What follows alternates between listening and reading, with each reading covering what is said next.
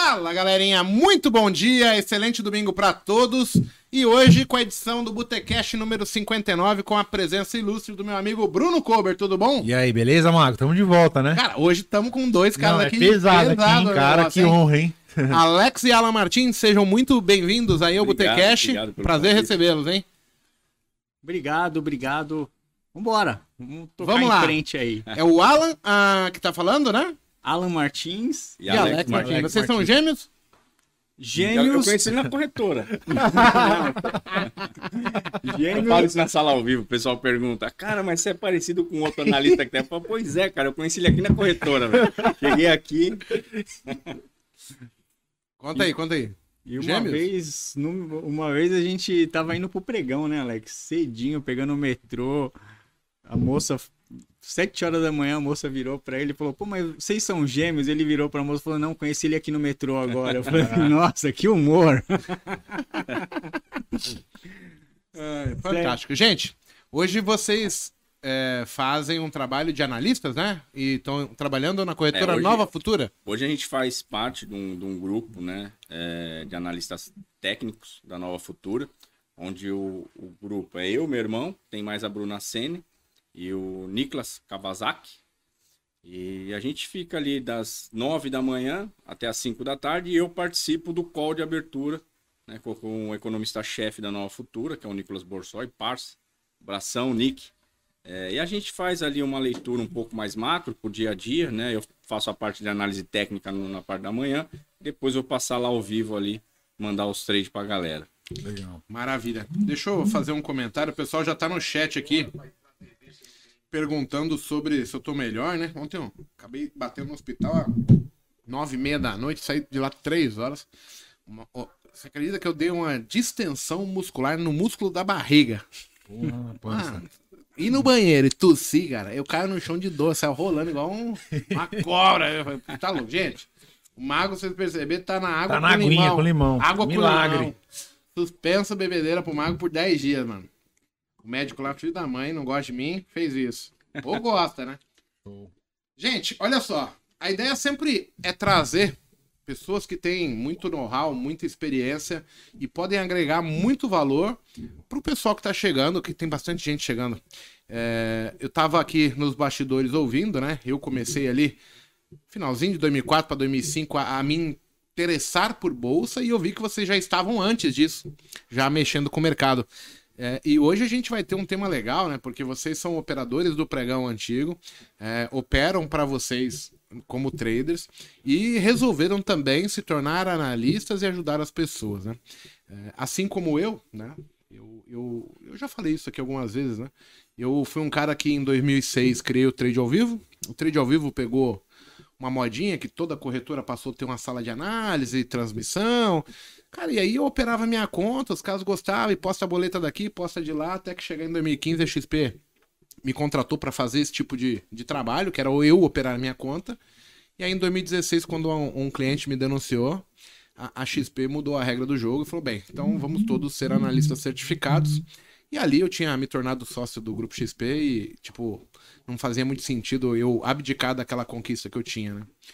É, eu trabalho hoje muito, o Alex e Alan, vendo assim, né? Eu, a gente começou um- uma conversa aqui é, nos bastidores, 30, 40 segundos antes da gente entrar, que é exatamente o, o, Ale- o Alex estava falando assim, porra, eu mando super bem e tinha dia que eu não errava um trade, aí eu montei um- uma sala de indicação, tinha 400 caras, e aí no final do dia, acertando 20 operação, você chegar, e aí, quem que pegou as operações? Somente 5% eu levantava a mão, ó, eu peguei, eu saí positivo. Isso também foi uma frustração minha. E eu queria entrar nesse tema aí, né? Entre vários que a gente vai falar, é, porque assim, as pessoas comparam muito o meu resultado com o do analista, né? Então, assim, se o analista vai bem, eu teoricamente teria que ir bem. E o que a gente viu, até porque, pelo que a gente conversou aqui, a gente percebe que não é bem assim. Existem, existem coisas que interferem que não tem a ver com o qual certo ou com o qual errado. E tentar ajudar o pessoal nessa galera, é, nessa pegada aí. Brunão, você que é um cara que vive o oposto, né? A gente tentando é, fomentar aqui a parte de instruir, de educar, e você começa no mercado o- o- tentando sugar é, a, como que eu vou falar? Informação. Mas adquirir esse conhecimento sim, que sim. está sendo passado pelo Alex, Sim. pelo Alan, por mim. Como que, que foi para você aí, em cima desse assunto, é, de não conseguir replicar o resultado do analista, principalmente o bom, porque normalmente o ruim ele vai pegar. Eu já percebi assim, no dia ruim o cara acompanha. No dia bom ele, ele zera antes, é, você passa três operações, ele pega uma só, ele filtra. Como que você lidou com isso, você? Então, é, foi muito dentro daquilo que eu percebia, né? Eu via, pô, eu seguia caras bons, eles acertavam, mas eu não conseguia ter resultado, extrair valor daquilo. E aí eu comecei a ver que, pô, tem algo de errado. Se a técnica funciona, realmente depois eu olhar e falar, cara, realmente funciona.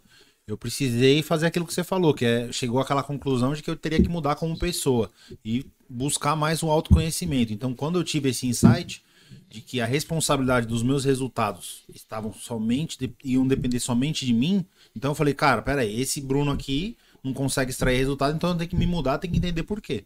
Porque eu já estudei todo que é tipo de técnica, fluxo, gráfico, enfim, um monte de, de variáveis.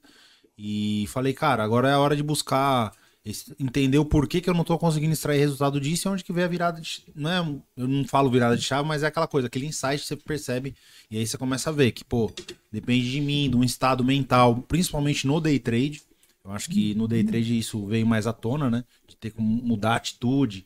Porque no swing trade e outro tipo de operação com opção que eu já fazia, muitas vezes eu tinha que ter a atitude correta, mas não era em milissegundo, entendeu? Daquela coisa de você tá, tá errado rápido e perder dinheiro rápido. Então lidar com isso naturalmente foi onde eu cheguei no ponto de, cara, eu preciso olhar pra dentro, entendeu? Acho que é foi o meu maior segredo aí foi olhar pra dentro e ver por- os porquês, né? Buscar os porquês dentro de mim mesmo. Eu costumo falar, Alex e, e, Alan, e não são métodos que ganham dinheiro, e sim pessoas. Ah. Porque eu, eu vi pessoas que entendem, às vezes, o método até mais do que eu. Só que elas não conseguem aplicar ou fazer aquilo dar dinheiro pra elas. Qual que foi a percepção de vocês aí, tendo passado aí pela, pela parte institucional, operar para as corretoras, é, operar o dinheiro de vocês e, e, se puder, antes, né? é, até apresentar um pouquinho a individualidade de cada quem que é o Alex, quem que é o Alan, que eu comi É, bola. eu, aqui eu só queria pegar um gancho nessa. Já- já mandei, nisso que é um bate-papo. Eu só queria pegar um gancho nisso que você falou, é, das pessoas, de repente, querer filtrar o, o trade que às vezes o analista tá dando. E as pessoas, né, que já me seguem há um tempo, já me conhecem até por eu ter trabalhado com grandes gestores. é, e isso eu fui enxergar trabalhando com eles. Né? O que, que acontece? É, a parte da indústria de fundos, né, a- a- o, o core né, de quando você vai fazer um trade, é, chama-se estatística. né? A estatística é uma coisa presente dentro de um, de um fundo que resolve, de repente, fazer algumas. É, operação ou tática ou estrutural, né? Para quem não sabe, operação tática dentro da visão institucional são operações de mais curto prazo. E operações estruturais são operações mais de longo prazo, onde você de repente está montando uma posição, olhando qual que vai ser de repente o ciclo de, de, de alta de juros do, banco, do Banco Central, um ciclo de corte. Então você começa a montar esses eh, opera- operações mais estruturais de longo prazo. E aí o que, que a gente percebeu, né? Eu particularmente percebi quando eu fui trabalhar dentro do, do mundo institucional. É, quando você tem né, uma estatística, né, então você tem lá umas opera as suas operações e você tem umas estatísticas, vamos supor, é, de 80%, 70%, 5, 5, 60% né, de que essa, essas operações dão certo, né, é, você tem que fazer todas essas operações. Tá? Porque quando você trabalha no, no institucional, o que, que você é treinado? Você é treinado para eliminar os trades perdedores rápido e os trades que de repente encaixou, você vai administrando ele, tentando alongar o mais possível, tentando trazer para dentro do retorno do fundo um payoff que, que justifique você ter tomado aquele risco. Tá? Então, nenhuma operação né, dentro da, da estatística vai te dar ali, principalmente quando a gente fala de renda variável, uma projeção de acerto de 100%. Não, Né? Não existe. Para um fundo, uma operação que de repente, né, uma estatística que de repente te, te joga para uma margem de acerto de 70%, é uma operação muito boa. Legal. Só que se, por exemplo, imagina um analista, então. Se você tem um analista que na vida dele, ele mostrou para você que ele é extremamente ganhador. Uhum. Só que esse cara ele, ele não te dá e não tem a garantia de que vai acertar todos os trades. Aquela próxima Isso- operação não é certeza. Isso, isso cara, isso, isso é, uma, é uma coisa que tem que estar viva na, na, na cabeça do day trader. Meu irmão, que cuida mais um pouco do lado emocional, até pode falar disso.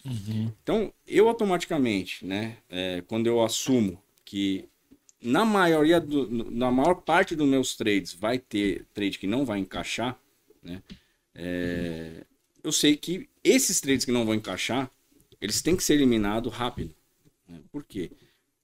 o que encaixar vai me pagar todos esses trades que encaixaram. Então, o que, que a gente falava, né? Até quando a gente lidava com alguns traders que tentava filtrar o que a gente faz, que a gente passava. Cara, é um conjunto, é uma estatística, né? Se você, se eu dou 100 calls e acertar 70 e desses 70 eu fazer um payoff, né, é, de 3 para 1, tá? Ele vai compensar em muito todos os outros 30% que vai a gente errou. verde, né? Então assim, mira nisso, né? Legal. Só que quando a gente passa isso, né, é, às vezes até numa mentoria, né, num trabalho individualizado, é difícil, porque o que, que eles querem? Eles querem pegar daqueles 70% que você tem de acerto e transformar para eles em 100% de acerto. Uhum. Né? E isso é muito complicado, porque o próprio nome já, já diz, né, é, é renda variável. E quando a gente é, assume risco em renda variável, a única certeza que a gente tem é que a gente vai perder. Sim. A, a certeza é essa. Esse é o controle Porque que a gente o- tem, né? o- quanto perder, né? Porque, o- exatamente. Agora, o que está sob o seu controle? O quanto você pode perder. Isso. O resto você não. O resto você não domina. O resto você não domina. O que você, o que você faz é você administra. né? Então, quem tá, às vezes me acompanha ali na sala ao vivo, no canal da Nova Futura, é, muitas vezes o cara, o cara fica até nervoso, porque às vezes eu tô num trade que tá andando, sei lá, 30 pontos no dólar e eu não zero, né? Mas porque eu tento esmagar aquele trade, tentar Sim. levar ele o máximo que dá. Porque eu sei que aquele trade, se ele, por exemplo, passar de 30, for para 40, 50, 60, 70 pontos positivo, ele vai me pagar aqueles absurdo. quatro stop que eu tomei de 5 pontos. Sim, sim. O problema é que a maioria das vezes as pessoas tentam, né, consertar um stop de 20 pontos fazendo quatro trades de 5 pontos. E assim, a gente sabe que a probabilidade é, de um trade dar errado hoje é muito maior do que dar, dar, dar certo. Quando a gente tem. é, quando a gente fala de mercado futuro, existe alguns momentos do dia onde a probabilidade ela, ela joga a seu favor. Uhum. Então, assim, em alguns momentos do dia você vai ter uma probabilidade Maior de ter uma visão de 60% em 70% de ver o direcional do trade. Legal. Só que se você, num momento onde está 50-50, a probabilidade do trade dar errado é 50-50, você ficar se matando nessa probabilidade, Você já chega. quando vier você enxergar o mercado e, e- e realmente a hora de você entrar, você não vai a conseguir gente, participar. a gente fala muito isso aqui, né, cara? Que é o queimar cartucho, né? A gente fala em outros tempos, que é o- a galera fica girando, se machuca até psicologicamente, né? Porque o cara fica tomando stop. Não é legal, né? Você É. fica, toma stop, toma stop, toma stop. Pô, aí beleza, abre lá, vamos dar um exemplo. Ah, abre o down, vai lá, meu, puxa pra cima, dá um rompimento falso. Agora esse é o creme de la creme. Cara, aí o cara já não consegue fazer. Por quê? Já tá totalmente abalado. Então, acho que essa e uma- das coisas que você tocou também que eu tava pensando aqui é o seguinte: a pessoa não tem essa percepção de que quando você abre um trade, cara, não depende de você se vai dar certo ou não, é do mercado. E o que Exato. você controla é o stop. Então pode vir um, um trader do outro lado do mundo, tava tudo lindo, maravilhoso, alinhou os planetas, o signo ascendente caiu ali na, na- o fluxo com o gráfico mágico para dar certo. Cara, vem uma boletada X contra a sua posição, acabou. Você não tem. Então, assim, a aceitação disso, acho que fez eu, eu falar, cara, realmente eu não tenho controle algum. Então, já que você não tem controle, abra a sua posição onde você acha que é mais provável e, cara, e aceite o stop se ele vier. Entendeu? É que por trás de até mesmo dessa. é, a característica principal do mercado é a imprevisibilidade. Sim. né? Eu acho que esse é o ponto que a gente precisa deixar claro. E eu vejo muitos, até estudando o comportamento, vários artigos falando que o maior medo do ser humano é a morte, Sim. que o maior medo é falar em público. E quando você vai estudar um pouquinho mais é, a estrutura da psique, né? Porque ah, quando a gente fala em, em mente, quando a gente fala em psique, não é, um, não é um- uma estrutura que tá na mente, né? Não é Uhum. um, algo que você abre a mente e você vai lá e fala, ó, tá aqui, ó, é Pega aqui esse que tá botãozinho, arrasta pra direita e você Não, corrige. Não, Não é, é, assim. é algo que tá fora da mente, né? Então já começa aí uma estrutura que você fala assim, cara, como é que eu tenho uma estrutura é, psique que não tá na mente, tá fora, né? Então, é, é, já Essa dualidade, né? Digamos assim. Sim, e, e- e lidar lidar, eu gosto de falar o seguinte, o maior medo que o ser humano tem é o vácuo, né? É o é saber que assim, cara, é, bati a meta e agora, né? Porque ele se prepara para bater a meta das 9 às 6. E aí, é, ele fala não, das 9 às 6 eu não posso operar porque eu não posso fazer nada fora do mercado porque eu preciso fazer minha meta. Só que aí ele bate a meta em 30 minutos. Só que ele se preparou para ficar das 9 às 6 no mercado. Aí em 30 minutos ele bateu a meta. Aí o que, que ele se depara com aquele vácuo? Ele fala, cara, e agora? O que, que eu vou fazer? Ele não se preparou. O que, que eu vou fazer depois que eu bater a meta? Se bater em 30 ou se bater em 8 horas? Então, é, é, já começa aí um, um, certo grau de. Eu gosto de falar assim: tem que ter uma capacidade, uma habilidade para lidar com um certo grau de nada. Né?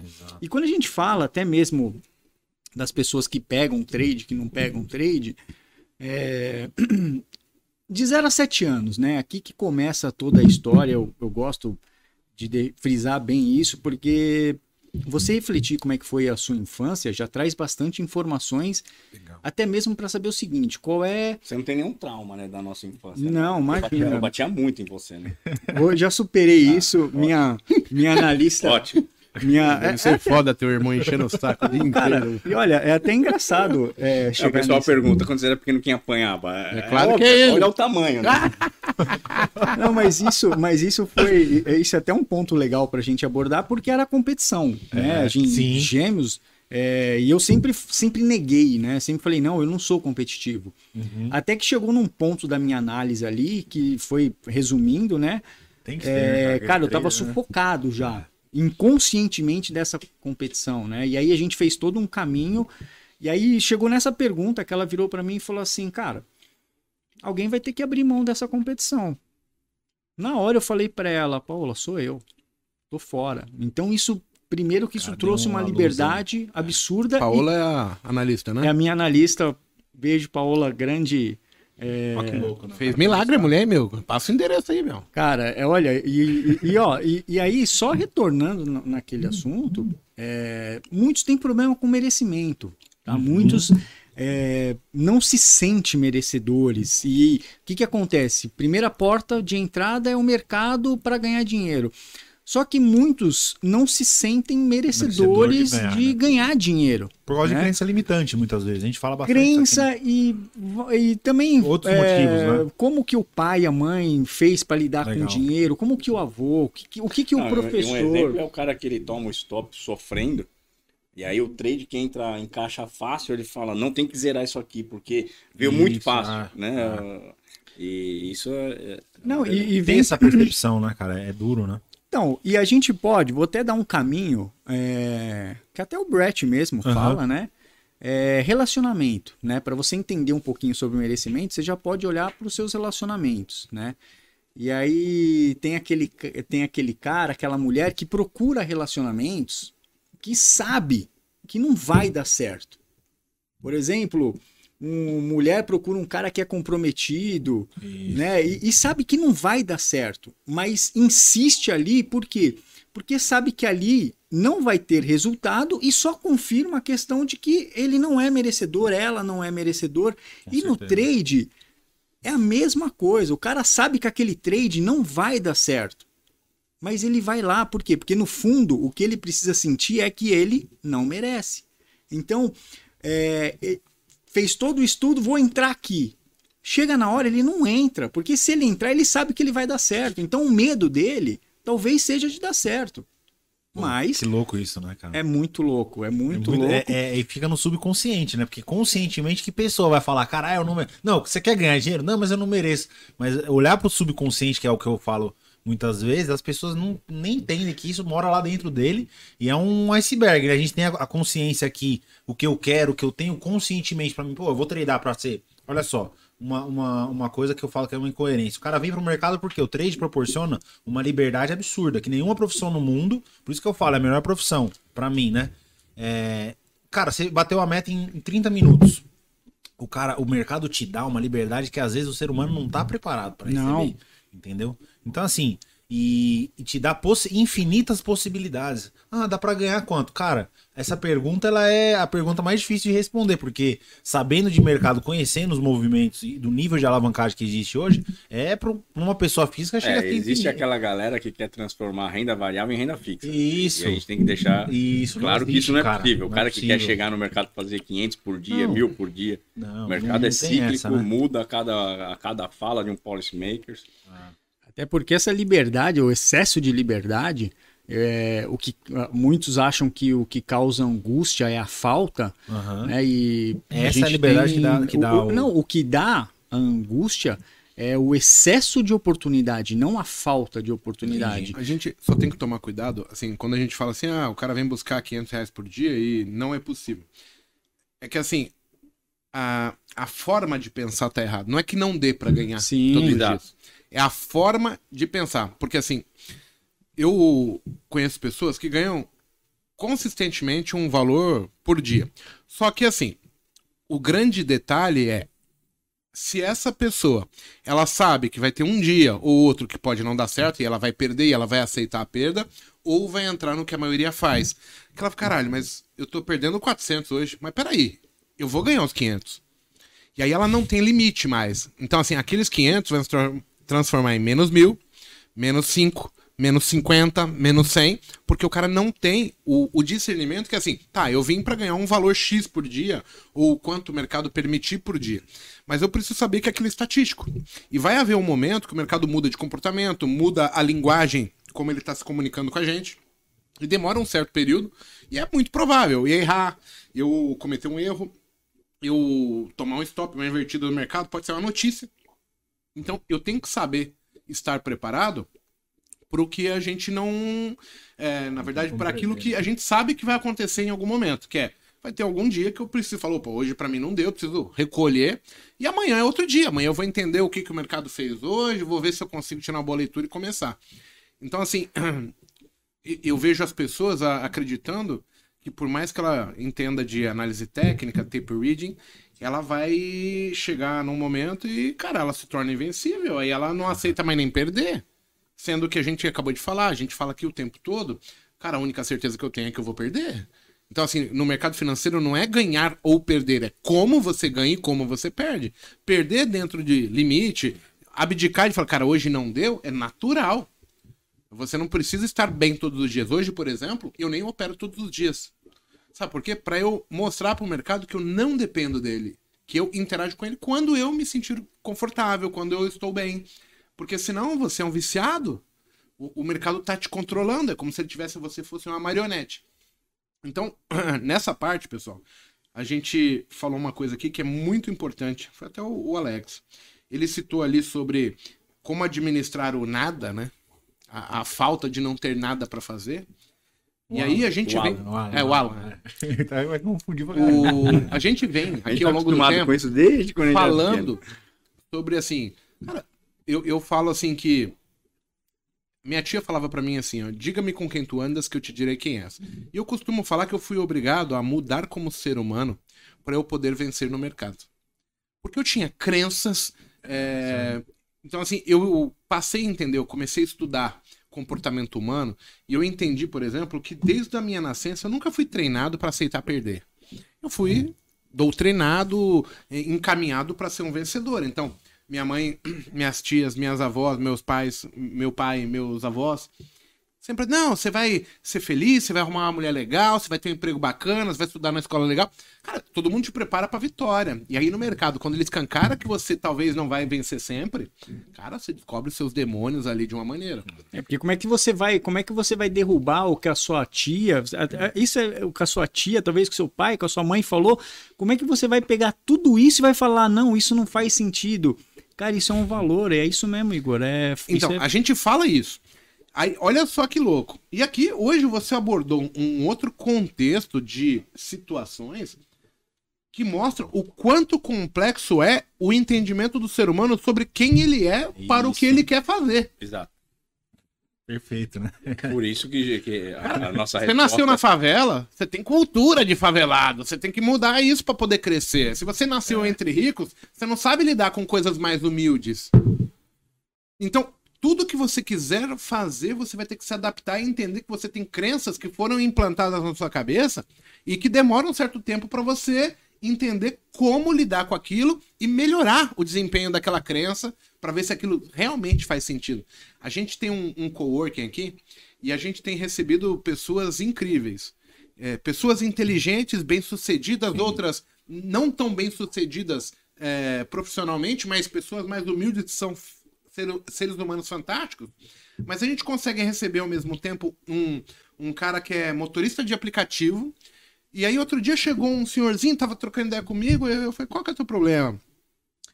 Aí ele, pô, é, não sei parar, né? Que não sei o quê. Quando perde, vai tudo. Aí eu falei assim, porra, é problema de todo mundo, ó. Tá vendo aquele cara ali, ó? Policial civil, aquela menina ali, ó, Polícia Federal, aquele ali é rodoviário federal, esse aqui é advogado, aquele é dentista. O senhor faz o quê? Não, eu sou juiz federal.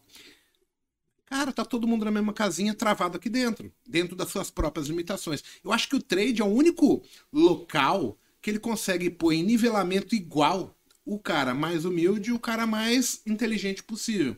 Porque ele vai te cobrar, não tem a ver com inteligência, ele vai te cobrar postura. E, e aí que o pessoal não entende que o resultado dos 90 e tantos por cento de pessoas que perdem é eu não tenho porra de postura nenhuma. Eu ajo a caralha pra tudo na vida. Eu sempre não tenho regra, não tenho compromisso, não tenho disciplina. Eu, eu queria até passar uma, uma experiência, né? Porque a, a maioria das pessoas, quando eu, eu conto a minha história, a, a, a pergunta que vem é exatamente essa, né? Não pode ir. Poxa, Alex, como é que é no mundo institucional, né? E eu passei por esses mesmos, é, esses mesmos problemas de não conseguir, de repente, estopar um dia, né? Tanto é que teve um dia, no dia 6 de maio de 2010, que eu perdi um milhão de reais. Foi no Flash? Foi. Aquele. Flash Crash Foi. lá da Proc. Foi- foi Conta no essa história pra gente, Foi, então. no, foi no meu primeiro Como dia. foi sua Foi no meu trajetória? primeiro dia de, de autônomo. né? Eu tinha Legal. encerrado a minha, a minha eh, parceria né, com a Uhum. corretora, onde eu operava ali a carteira própria da corretora e comecei, foi o meu primeiro dia autônomo. Mas antes de eu contar essa história, vou Tá. só pegar o, o- o- a experiência que eu tive pelo institucional. Tá. E aí o que acontece? É, e aí quando é, eu, eu tava, né, operando capital próprio, e aí quando foi em 2017, 2017 eu recebi uma proposta para trabalhar dentro de um fundo, para ser Legal. É, trader é, de dólar dentro de um fundo, né, que era o fundo do Alfredo Menezes, com quem eu admirava muito por toda a história que ele teve Lá no no Armor Capital, né? Quem na não Armor conhece. Capital. Na Armor Capital. Na época chamava Ibirapuera Capital, era um, um, um- um escritório tinha outros gestores, inclusive Cláudio Coppola, Abra- abração, Claudinho, Claudinho, opa, sou fã dele, meu Deus, Claudinho daí eu quero trazer aqui. Então, é, é, e a gente ficava no mesmo lugar, né? É, e aí, quando a gente começou a trabalhar né, dentro do ambiente institucional com esses, com esses caras, a gente aprende o que é o VAR, né? Legal. Que é o que a gente chama de value risk, que é, o valor de risco, né? que é o valor que o valor máximo que você pode perder né, naquele determinado dia. Não é um valor, não confundam o VAR com o stop diário. Tá né? É, o VAR é o, é o valor extremo. Então, o que, que é o VAR? Caso saia um número né, e fuja do seu stop, é aquele valor máximo que você pode perder. Legal. né? E muita gente às vezes confunde VAR com, com stop, O stop diário. diário, não é, né? O VAR é o, é o cenário de, de é, Estresse, extremo né, risco. máximo? É o seu Tipo stress risco de cauda, assim. Exato. Tem o risk do, do Exato. trade desvio padrão Exato. que vai fugir lá, né? Dar uma Exatamente, é um notícia. outlier. É, um né? outlier. Não que você tem que bater ele toda Legal. hora. E aí o que acontece? Quando você né, é, tá lá no fundo, eu ficava. Vou até dar um exemplo, né? Aham. Para mim foi muito conflitante né, sentar lá na mesa com esses caras, porque os caras operavam é, pesado. Né? E eu tive um bloqueio, eu não conseguia operar. O nível falava- de lote que os caras estavam. eu falava assim, né? eu tava, às vezes eu tava com uma cabeça de compra e via de repente um ou outro batendo, sei lá, 500 lotes a mercado. Eu falava assim, cara, como é que eu vou tomar meus, né? Você começa com um limite baixo no fundo. Sim, sim. Como é que eu vou tomar meus 50 lotinhos aqui se o cara acabou de enfiar 500, 500. né? E aí aquilo, cara, Cara, dar uma sensação começou a- horrível, né? Começou a gerar uma sensação que eu comecei a ter bloqueios, Aham. né? E aí eu falo assim, poxa, cara, então eu vou com eles, vou vender. Aí eu vendia, né? Aí muitas vezes, né, o cara tinha, aquela, ele montava aquela posição pro dia inteiro. E eu vinha com uma cabeça é, mais de day trader. Day trader. né? De pegar o pequeno Então- movimento mesmo, do momento então, ali. né? então, cara, eu vendia o, o- junto com, com um determinado player, né? Com um determinado trader ali na mesa. E aí, cara, aquela angústia, né? Eu olhava pro caralho, cara, né? o cara completamente sossegado. Né? E Calmo, eu né? gerando aquela angústia, né? E eu falava assim, cara, vou estopar. Aí eu estopava, né? Um dia, dois dias, três dias. Eu lembro que eu estopei, cara, uma semana, né? E eu falei assim, cara, hoje eu vou ser mandado embora. Não tem jeito, cara. Hoje eu vou ser mandado Você já embora. ficou com aquela sensação se sentindo E mal, aí né? chegou no final de semana, pá, bom final de semana, tal, ninguém me falou nada, né? Aí fui trabalhar na segunda, falei assim, hoje eu vou ser mandado embora. Caraca, que Foi, louco isso. Estopei a semana passada inteira, né? Aham. E nada, né? E, cara, os caras tudo operando contra, né? Você com uma na- cabeça de contra, na terça- o- os mitos na venda lá e você, E na tipo, terça-feira- merda, velho. Na terça-feira, hoje eu vou ser mandado embora. E aquilo começou a me perseguir. Aham. Aí na quarta-feira eu não, não aguentei, eu fui falar com o gestor. Falei, ó, cara, puta, estopei a semana passada inteira aí. É, sei que, puta, você deve estar puto comigo. Aí ele falou assim, do que, que você tá falando? né? Eu falei assim, "Não- você não viu o meu relatório? Eu falei assim, cara, eu vi, mas tá dentro do VAR. Né? Pra mim Que não interessa. assim, a então cabeça, eu né? né, comecei a buscar uma, uma, uma, uma resposta negativa, né? Que, tava, que eu criei na minha Cara, cabeça. e tava né? cozinhando o seu E próprio o gestor, psicológico. o né? gestor ele olha o VAR, né? Aham. E, o- e ele só vai te medir né, o seu resultado não em uma semana. né? Ele vai medir o seu resultado, cara, em um trimestre, um semestre, um ano. Olha Então, louco, é, cara. em, em uma semana ruim, né? Ele não, ele, ele não consegue dizer se você é um bom operador ou um mau operador. Agora, quebrou um paradigma aqui da E, galera, e- hein? e isso, é, isso acontece com a pessoa física. Né? Sim. Porque a pessoa Ah, física. Nenhum dia, né? Ele acha que é um merda em um Ela- dia, ele né? se julga em um dia, Ah. né? Então, quantos eu conheci que chegou e falou assim, cara, eu ganhei o mês inteiro, no último dia do mês eu perdi tudo, eu não nasci, eu não nasci para isso. Eu falei, cara, eu acho que assim, na minha história, eu acho que não teve um mês que eu ganhei 22 dias e perdi tudo no último, cara. É, é- é uma, era uma, por mais que eu saísse no mês positivo, eu alternava ganho, perda, ganho, Sim, perda sim, sim. né? Então, assim, cara, se você ganhou 21 dias e perdeu tudo no último, né, o que tá faltando de repente é você aprender alguma coisa de gerenciamento de risco. Legal. E aí eu comecei a introduzir né, essa, essa, essa leitura de VAR, de Value Risk, na, na pessoa física. Né? É, eu acho que o meu curso que eu fiz de dólar, hoje não está mais disponível, Uhum. mas é, acho que foi o primeiro curso que ensinou VAR para pessoa física. Sim. O Até problema- porque é coisa de banco, né? De fundo. É- é uma de, é uma leitura mais- é um- é um gerenciamento de VAR risco material. institucional. Isso, no- que eu tinha no banco mesmo. E né? aí, o, o- qual que é o problema? O problema é que se você pega uma pessoa que tem 10 mil reais e você vai introduzir um VAR para essa pessoa, vai bater próximo de 400, 450 reais. E o cara que ele tem 10 mil reais, ele não aceita que, se ele quer operar igual um institucional e quer ter um gerenciamento de risco igual um institucional, o VAR dele vai ser de 400, 450 Sim, reais. Sim. Só que eu te garanto, se você pegar essa pessoa, botar ela do lado do, do Igor ou botar do lado do Alex e falar para ela assim, ó, o negócio é o seguinte, o seu VAR é 450 reais, né? Você tem 10 mil reais. Máximo, né? Isso aí é Ele vai cumprir. O problema é, é ele com o cara do espelho. É. Porque se ele tá né, do lado... é, eu falo isso porque eu passei isso com, com, com, com gestores com que eu trabalhei. Eu tinha um VAR e, se e se eu, cara, é, não cumprisse aquele VAR, era rua. Eu podia errar, sei lá, um mês dentro do VAR. Né? Não ia ser Mas- cobrado por nada. A partir do momento que você extrapola aquele VAR, né, você passa a ser Tá pondo em risco o business. você passa a ser um risco para o fundo. E o fundo tem cotista, o cara tem que preservar o cotista. Legal. E quando você introduz essa leitura de gerenciamento de risco para a pessoa física, é, é difícil ele aceitar pelo patrimônio que ele tem. Vou dar um exemplo. Eu tive um, um, um, um aluno ele tinha lá 10 mil reais e eu queria é, ensinar pelo menos ele a, a, a trabalhar com benchmarks, né? É, trazer mesmo a leitura institucional para a pessoa física.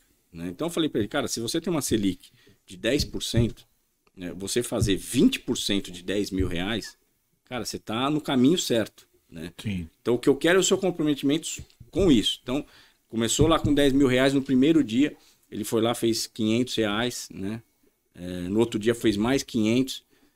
Só que no terceiro dia, ele tinha feito 500 reais e pegou e de- é, é, acabou devolvendo os 500 e mais 200. Então, caiu lá para 10.800 reais o saldo dele. Tá. né? Mesmo assim, ele estava indo bem. 10 E ele, 300. e ele me mandou mensagem e tal, né? Pegou e falou assim: olha, é, cara, eu. Puta, eu devolvi parte aqui da grana tal, não sei o que. Eu falei, cara, para, né? Não precisa. Não precisa se preocupar. Isso é normal na vida do trader. Isso, isso, no, no- isso é revelador que você compartilhou, porque essa sensação que você teve quando você foi lá no, no Ibirapuera, né? É. arma, mas operado do lado dos monstros ali. E você uma semana tomando stop. Cara, é a mesma sensação, óbvio, né? Devido às proporções, não dá pra dizer comparar, mas quando eu comecei pro co-work, operado do lado do Mago, do Monteiro, que são técnicas completamente diferentes da que eu uso. E, cara, eu tomava stop e falava, muitas vezes eu me via mesmo me pegando, cara, eu sou um merda. Exato. Eu só erro E nessa aí, porra. e aí eu Então, peguei e assim, falei é pra ele, para, só que aí o que aconteceu? Ele não parou, né? Tá. E aí ele começou é, a devolver até chegar no capital que ele começou, nos 10 mil reais. Uhum. Aí ele me ligou de novo. Falei, cara, a gente tá no quarto, terceiro dia aí. Vamos, né, dar um tempo aí pra cabeça. E amanhã a gente volta. E aí ele foi lá, cara, ele arriscou os 10 mil reais. Ele perdeu os 10 mil reais.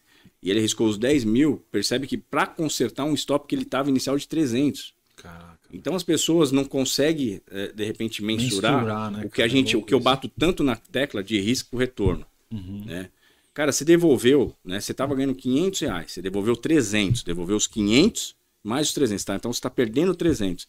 Vale a pena você arriscar buscar esses 300 pelo que você tem de repente ali no saldo da corre... na, o que você tem na Tá corretora?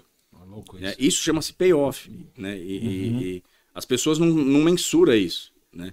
Cara, eu vou então vou fazer o seguinte, eu vou arriscar mais 300 para ver se eu conserto esses 300. Vou correr esse Se risco. não der, Ok, válido. Agora, você arriscar, sei lá, 50 mil que você tem na corretora, porque às vezes o cara arrisca 50 mil reais para buscar um financeiro que ele devolveu de mil. Dois, três. No Então, poker assim, tem muito disso, né? então, o cara assim- faz as apostas baseado no pote que ele tá disputando. Ele vai, o pote tem mil fichas. Quanto que eu vou pôr de ficha pra ganhar mil? E aí eu, Será que vale a pena eu dar um win? Não, não importa nem as minhas cartas. Porque assim, a maior parte das cartas do poker, tirando quatro delas ali mais ou menos, que são meio que difíceis de, de bater mesmo, todas as outras podem ser vencidas. Então, mesmo às vezes você achando, pô, ninguém tem nada, eu tô com um puta jogão na mão, você não vai poder pôr tudo, porque não vale a pena mediante ao que você está buscando, entendeu? E aí a gente cai na. Até mesmo em cima do que o Alex está falando, que é uma tendência natural, né? Que até é, tanto o Tuerski quanto o Kahneman foram. Uhum. é, acho que foi. que é a versão a perda, opinião, né? Também. Que é a versão a risco, onde as pessoas. Onde mora o elas- diabinho ali, né? Que vem E aí "Ah, que vai entrar aquilo que a gente tava falando sobre assim, o, o cara nasceu e desde o primeiro momento ele é doutrinado a ser um vencedor. Ele não sabe lidar com a perda. E aí quando ele, ele vem pro mercado financeiro e começa a perder, outro dia, eu vou contar um caso aqui rapidinho só pra vocês entenderem e o pessoal de casa também. Aconteceu no cowork. Um cara, ele chegou aqui perdendo já uma grana boa, 400 pau. Aí, porra, tô desesperado, que não sei o quê. Eu falei, mas você quer fazer? Mas não quero, tudo bem. Aí começa, começa a ganhar, ganhar, ganhar. 2, 3, 8 mil por dia. Aí você fala, cara, vai na manha. Você fala pro cara. Não tá certo do jeito que você tá fazendo. Aí, umas quatro semanas atrás, meta negativa do cara teoricamente é 3 mil. Aí você olha pra conta do cara, o cara menos 3. E aí, vamos parar? Não, vou tentar mais uma. Menos 5. Vamos parar? Não, não, não. Eu, eu vou tentar mais um pouquinho. Menos 15. Falei, vamos parar? Menos 35. Aí sai bufando. Aí beleza, achei que o cara tinha aprendido. Eu falei, você entendeu? Não vale a pena. Porque no outro dia você voltava com a energia toda, você ia fazer tua Exato. meta normal, que é o que aconteceu no outro dia. Só que não precisava ter carregado um, um fardo, que agora vai demorar um mês, um mês e pouco pra ele trazer de volta. Aí beleza, semana passada tamo lá no co-work, meta negativa do cara, o cara falou, não, baixei a mão, agora é 2 mil negativos só. Menos 2,800. 5 minutos de pregão. Vamos parar. Não, não, vou continuar. Menos 7. Para, cara, não sei o que. Menos 20. Para, menos 40. Para, menos 80. Para, menos 120. Cara, não tem o que faça quando é assim. Porque não estamos mensurando nada. É jogo por jogo É. só. Sim, sim.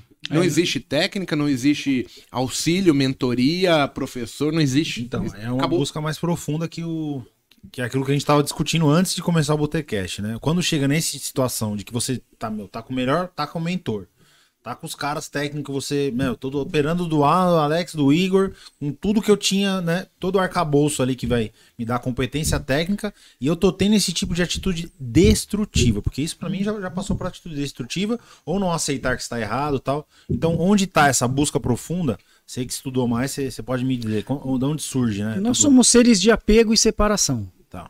Entendeu? Nós nos apegamos Uhum. e temos dificuldades em separar. Então, o que que acontece?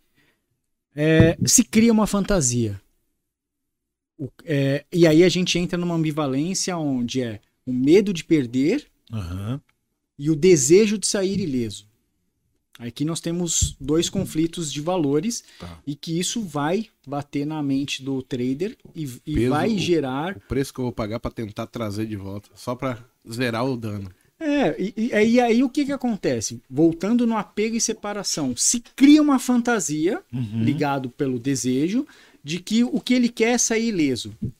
Só que nós temos, eu, você, o Igor, o Alex, nós temos dificuldade em lidar com a perda. O ser humano tem dificuldade em lidar com a perda. A perda de uma caneca, a perda de um dinheiro, a perda de um ente familiar. Tem uma certa dificuldade, por isso que a gente fala do momento de luto, né, onde você tem que passar, tem que viver aquela perda para fazer com que cada vez você fique mais é, a re- sua resiliência fique cada vez melhor em lidar com a Que perda. é o Brad fala do overexposure, né? Tipo assim, se expor àquela situação que você Vai não gosta se expor, se, se tornar habitual. Só que né, aí cara? a gente vai cair de novo naquela situação. Poxa, mas é, se eu tô passando com isso agora, Hum. Será que não é interessante eu aprender a lidar com isso na infância? Porque se você falou que é lá, de 0 a 7 anos, que a gente passa por isso, será que não é interessante a gente educar as crianças, educar para que eles possam lidar melhor com a né? perda? É, sim, eu, do meu ponto de vista, acredito que sim. Só que aí você fala assim, cara, mas como é que eu vou poder educar meus filhos para lidar com a, com a perda? Um exercício simples, tá? Talvez, sei lá, é, a criança faz natação Uhum. né? Ela sabe que assim, ela não paga aquela natação, ela não paga aquela atividade. Alguém paga. Isso é legal passar para ela. Só que assim, filho, você vai começar a pagar a natação, mas não com dinheiro. Você vai fazer um desenho bem bonito, o melhor desenho que você pode fazer, Puxa, hein? e aí você vai pagar a natação com esse desenho. Só que aí o que acontece? Ela vai caprichar naquele desenho. Ela vai botar ali o melhor que ela pode para aquele desenho. Só que imagina só, ela tá ali colocando todo o carinho, uma troca de todo- valor, né? e aí, de repente, quando ela termina, ela, talvez ela fale assim: Nossa, ficou lindo. Só que agora você vai ter que dar esse presente. Esse, você vai ter que dar esse desenho porque é o que você vai pagar. Então, o que, que acontece? Ali ela já vai entender o seguinte: Cara, eu fiz o melhor, eu coloquei tudo ali e agora eu vou perder? É, vai perder. Porque você vai ter que Foi um pagar. acordo que você que Então, você já começa ali louco isso. a né, lidar com a perda, né? Aham. E aprender que assim, nós vamos nos apegar. Só que depois, talvez você tenha que se separar disso. E aí você vai ter que desenvolver capacidades, habilidades, estruturas mentais para entender isso, né? E o trader, muitos não estão preparados para lidar com isso. Por quê? Porque nós somos seres desejantes.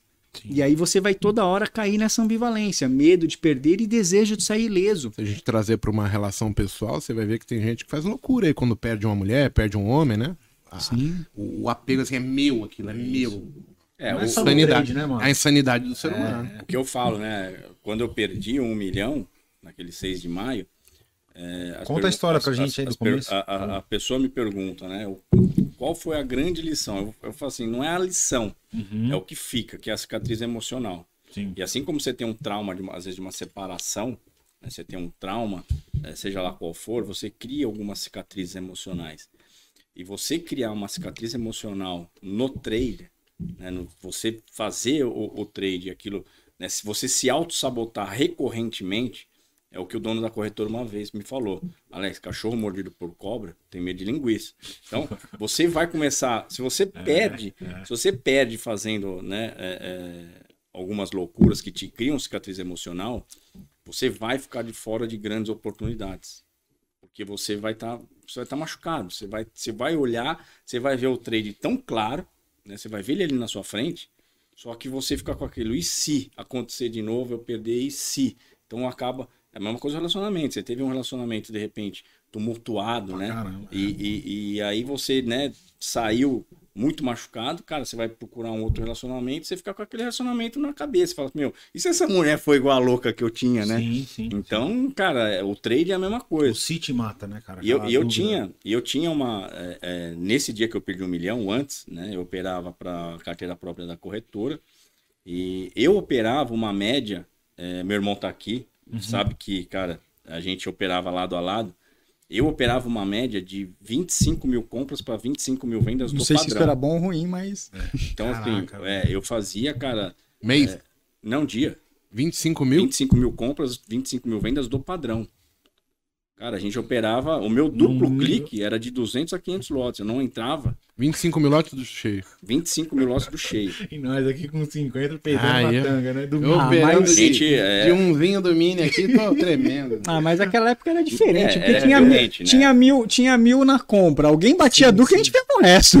não deixava nada É, pra e ninguém. assim, era um outro mercado. Era um outro mercado. Você tinha. Eu vi você comentando até do Cisbacen uma vez, uma Eu live. tinha. É, exato, E isso me falar. deu um insight do caramba, porque eu era de TI no banco, eu era administrador do- dos usuários do Cisbacen, só que em sã consciência, aquele cara lá de trás nunca imaginou que, cara, um comunicado É. de, inter- de um leilão do, do, do, do Banco Central estaria lá dentro daquele sistema. Eu olhava aquela tela verde e lá falava, meu, que essa porra desse sistema chato do Era uma caralho. tela, era uma tela bem Meu, arcaica, né? Isso, e aí era o, o Extra, que conec- é Unix, né?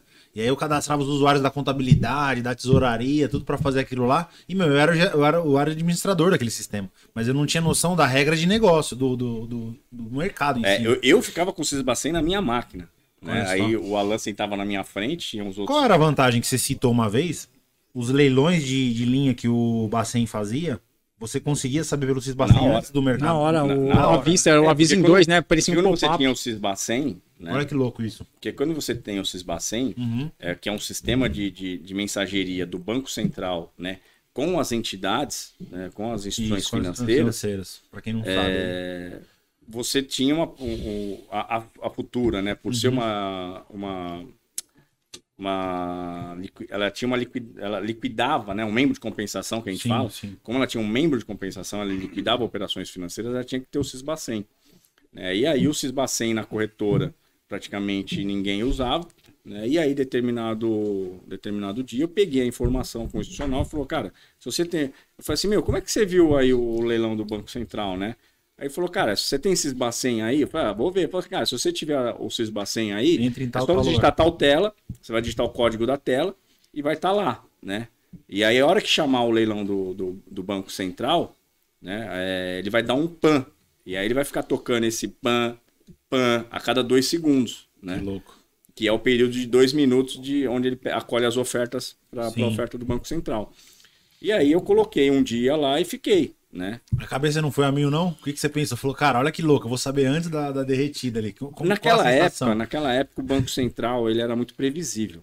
né? Ah. Então, você lembra o horário que ele fazia o leilão? Tipo, tinha um horário. Era, cara, Ah, mas era sempre entre 11 11 e é, meia. era, era mais ou menos assim, entre 11 e 11 e meia, né? Naquela época o dólar era muito pesado, né? O Banco Central só fazia leilão de compra, né? E, e, cara, os- eles amassavam mesmo o, o- a moeda. Uhum. E aí naquele dia o, a gente colocou, a gente sabia mais ou menos das 11 às 11 e meia mais ou menos que ia ser. E o primeiro dia a gente ficou olhando lá a tela, né? Porque a gente não, não conhecia. E aí aparece lá, né? É, aviso. Né? Dá o primeiro pan. Aviso, né? Primeiro pisca aviso. Aí no segundo, na segunda atualização, ele dá de que horário é que horário que vai ser o leilão, né? Eu falei, bom, e aí a gente olhou a reação, né? E tipo, meu, ele dava o aviso, você tinha um delay do mercado, cara, às vezes de 4 segundos, 5 segundos. Cara, já é tempo pra cacete, Era-. Pra você bater é, ali, era, naquela cair, época, naquela época era um delay Você absurdo. tava no eletrônico já, né? Já tava, Já no, tava no no- no eletrônico. eletrônico, só a execução era muito mais rápida. Eu acho que tinha um eletrônico e um. um- Era híbrido. Era híbrido, Híbrido. né? Era Ou meia- seja, você tinha uma vantagem do caramba pro cara que tava no. E aí, Ia fazer isso. E aí, na, naquela época, eu já operava pesado, né? Aí eu coloquei a primeira, coloquei a primeira oferta lá, eu lembro, acho que de 200 lotes. Né? E eu percebi que toda vez que saía o leilão, O mercado andava 10 pontos, mas depois voltava, Uhum. né? 10 pontos e voltava. Então eu comecei a pegar todo o leilão. Dava o aviso em dois, eu dava o play, né? Já deixava armado, mais ou menos aquele horário, já, já ficava com o dedo, né? No enter, e já com o lote que eu queria colocar. Dava o aviso em dois, eu dava o enter, e já, na hora que pipocava, eu já batia e zerava a operação. E aí, meu, o Alan começou a pegar, então eu comecei a falar, gente, ó, na hora que eu falar BC, né? Na hora que falar BC, todo mundo dá o enter. Então a gente começou a pegar. Imagina nós, Mago, lá do. A gente, começou, a gente começou a pegar, a gente começou a pegar muito, né? Muito, muito leilão do Banco Central, né? Só que, como é hoje, né? Chega uma hora que o mercado já começa a, a, a não dar muito valor, Sim. né? Pro, pro leilão do BC. Aí até que teve um dia, a gente foi sempre aumentando o lote, sempre aumentando o lote. Foda, né? Pegando Aí- confiança, Aí, vamos cara, aí, cara, teve um dia que a gente já tava com um um mega lote, não só eu, como todo mundo, né?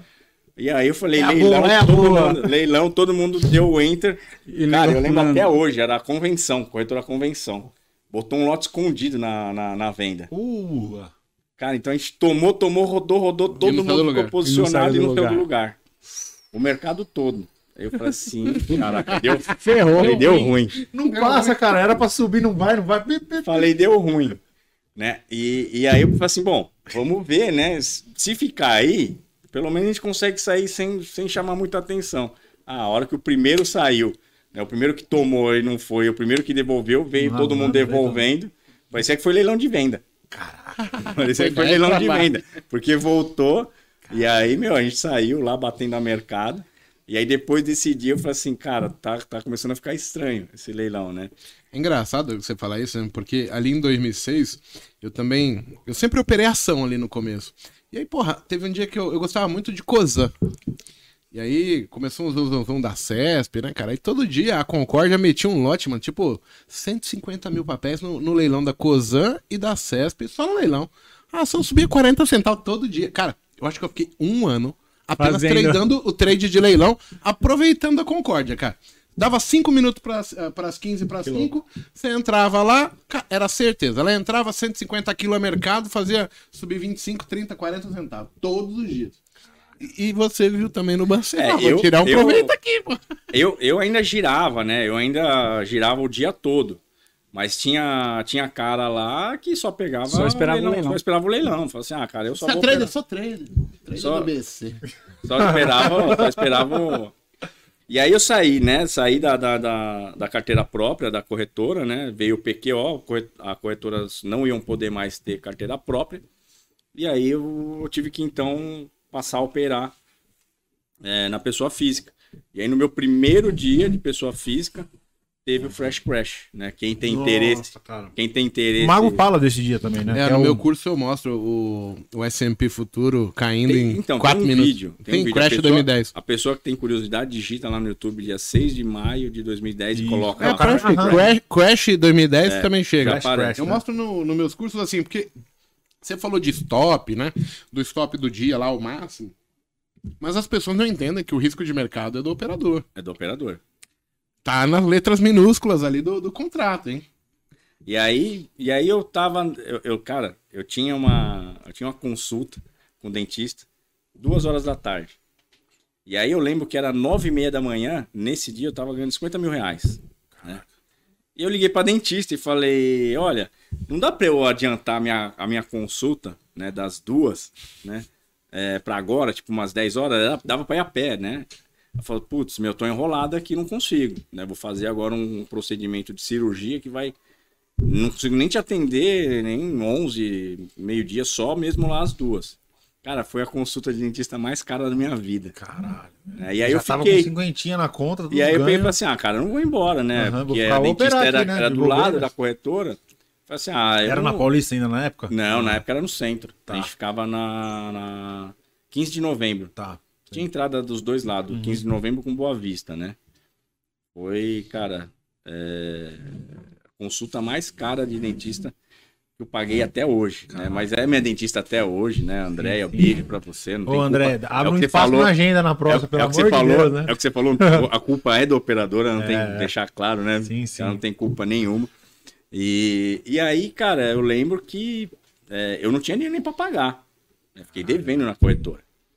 Só que o dono da corretora sabia do meu histórico, né? Teve um mês pra corretora que eu fiz perto de 3 milhões, né? Pra corretora. E só day trade, né? As pessoas, às vezes, Depois As- as pessoas- não dá pra ganhar com day trade, é, as né, pessoas mano? às vezes batem tanto no day, no day trade, né? Ah, É, é, é o que a gente fala. Não, isso talvez é, a gente tenha que assumir. Não é para todo mundo. Existe aquela Sim, pessoa com certeza. fisicamente. E a pessoa existe aquela admitir isso pessoa- é duro também, né? Existe aquela pessoa fisicamente que tem uma aversão a risco muito saliente, muito sobressaltada, e ela não vai conseguir desenvolver nada na vida dela que aceite que, que, que tenha risco. né? Até trocar de carro. Tem Mas cara- assim, logo que saiu a pesquisa, lembra que saiu a pesquisa dizendo que 90 e tantos por cento do trade que perdia? Eu fiquei meio chateado com aquela pesquisa. Eu falei, pô, o cara fudeu meu trabalho. E eu comentei pra um amigo meu aqui do condomínio que ele é publicitário. Ele olhou pra mim e ele falou assim, mas o que é pra todo mundo? Exato. Ele falou assim, Igor, quantos caras se tornam papa? Quantos vão se tornar bispos? É. Exato. Padres? Jogador de futebol? Você acha que todo mundo que tá na Volks trabalha na diretoria? É isso aí. É, o que eu falo quando, o que eu falo quando eu tô é, diante de uma situação como essa, é o que eu falo, é um lema que eu sempre, um- quase um mantra, né? É, o trabalho duro ganha do talento, sempre que o talento não, trabalha, trabalha duro. duro. Então, um exemplo é o próprio Cristiano Ronaldo? Cristiano Ronaldo é um cara, né, que, que quando pegam os vídeos anteriores ali, quando é- falavam que ele nunca ia ser um jogador de futebol, e o cara é extremamente focado, disciplinado. Então, assim, é- é- é, uma pessoa que tem uma aversão a risco, né, muito sobressaltada, muito gritante, ela pode ser um day trade? Pode. Mas antes dela iniciar ali nos mini contratos, porque essa pessoa ela já entra né, com um duplo mortal carpado nos mini contratos, cara. né? Já operar e- índice dólar, que é o. E eu, tipo, e eu falo, cara, eu falo, é, é, né? Começa com, com determinadas ações, né? São mais lentos. Uma que você né? consegue, né? De repente o cara fala assim, putz, o tape reading pra mim é melhor. O tape reading, por exemplo, na ação, ela é mais muito mais tranquila Dá de duas você... ações mais tranquilas pro tape reading e pro público. Ah, essa não sei me pegou. Porra. Eu prefiro, eu prefiro, eu não, eu só, eu só faço dólar, né? A Se minha- alguém falar alguma coisa de ação pra mim, vai me pegar, porque eu não acompanho ação há muito tempo. Eu foquei em índice dólar, análise técnica. Mas assim, eu busco a minha zona de conforto. E o cara tem que entender como ele se comporta e buscar o conforto dele pra ele conseguir superar as dificuldades. E aí é, a- a pessoa, não, ela quer já ir direto para os mini contratos, né? E o mini contrato é, é, hoje, né, é o que eu falo para a galera. Não é que nem antes que você entrava, né, num, num, num modo easy. Hoje você já entra no modo No hard, hard, hard. Você já, você já entra no modo, no modo No hard. Mortal ter- Kombat que você não consegue nem passar do primeiro É, lugar. hein? É. Então, e- né, O então fliperama tá no nível pra arrancar ficha, né?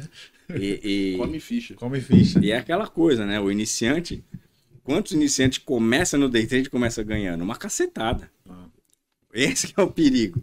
Porque o cara fala, ah, não é tão perigoso. Eu fui um desses pela Clear, pelo Homebro. Cliquei lá. A maior parte faz merda e ganha. Aí o cara se ilude, porque o cérebro adota como padrão. Como padrão, É o exato. conforto, pô, ganhei. Não, e ele automaticamente, nesse dia, ele se julga que ele tá, naquela pesquisa, ele tá na outra ponta. Ele fala assim, graças a Deus, né? Diante dessa pesquisa aí, Eu tô na Da- ganha. da- né? da A pesquisa é furada. eu tô no outro lado, né? Então. É e aí, que- quando eu perdi, só, só complementar a parte do, do 1 milhão, e aí quando eu perdi, o, o dono da corretora sabia né, que eu tinha condições de buscar. Né? Só que ele pegou e falou assim, Alex, olha, só que diante do, do risco que você correu, né? Eu não vou poder você deixar você, é, deixar você operar mais com mil contratos, dois mil contratos do padrão. né, que eu operava, eu operava assim em doses Sem cavalates. Né? Tipo carro bomba mesmo. Né? E aí, e aí o, ele falou assim: ó, o seu limite a partir de hoje é 50 lotes de dólar. Então eu tive que, cara, eu perdi um milhão naquela época. Eu tava com 500 lotes na mão, né? É, e tive que buscar com 50 lotes. Então, falei assim, cara, a partir... Mudou a estratégia ou dava pra aplicar a mesma estratégia? Não, naquela, assim, eu a estratégia eu mantive, né? O, o que eu tinha e é, que colocar na minha cabeça e fui obrigado a aceitar Um valor menor. é que aqueles, como o valor era menor, o tempo de você sanar Toda aquela sangria de um ia, dia ia ser maior. E como que funcionou isso? Só pra até dúvida minha exemplo, se curiosidade. fosse, se fosse um milhão, por exemplo, na, na, na corretora, na, na, há uma semana antes, eu sabia que eu tinha condição de consertar aquele um milhão em um mês. Agora, quando você tá agora com 50 lotes, E, e como que eles te cobraram? Ele- Eles te raspava tudo que você ganhava, ele, ele ficava ou ele te deixava não, respirar? não, eu tive, eu tive que assinar, eu assinei, é, não, eu assinei 10 promissória. Ah, tá. Então ele Assinei- deixava você Eu assinei 10 promissória, então operava, né? Mas eu ia pagando cada vez que eu tinha um, um saldo positivo, eu ia quitando e resgatando as promissórias, né? Não teve boi, né? O dono da corretora sabia É, que o eu pessoal tinha... não entende isso, que Não. assim, esse é um risco nosso, que tá naquelas letras minúsculas, né? Exato. Pode acontecer com qualquer um. E ficar devendo, né? E aí, e a minha preocupação era o seguinte, era qual o estrago que o 6 de maio ia fazer? Porque muita gente perdeu muito dinheiro. Então a minha preocupação era o mercado não ficar mais, de repente, um mercado bom para você buscar. Entendi. né? Então eu falei assim, cara, é, eu sei que eu tenho condições de buscar, né? Porque até o meu, meu histórico era é, de buscar Vencedor, e, né, cara? Vencedor e fazer vencedor grandes mesmo, financeiros. Só que eu falei assim, cara, mas eu só vou conseguir isso né, se o mercado continuar igual era antes.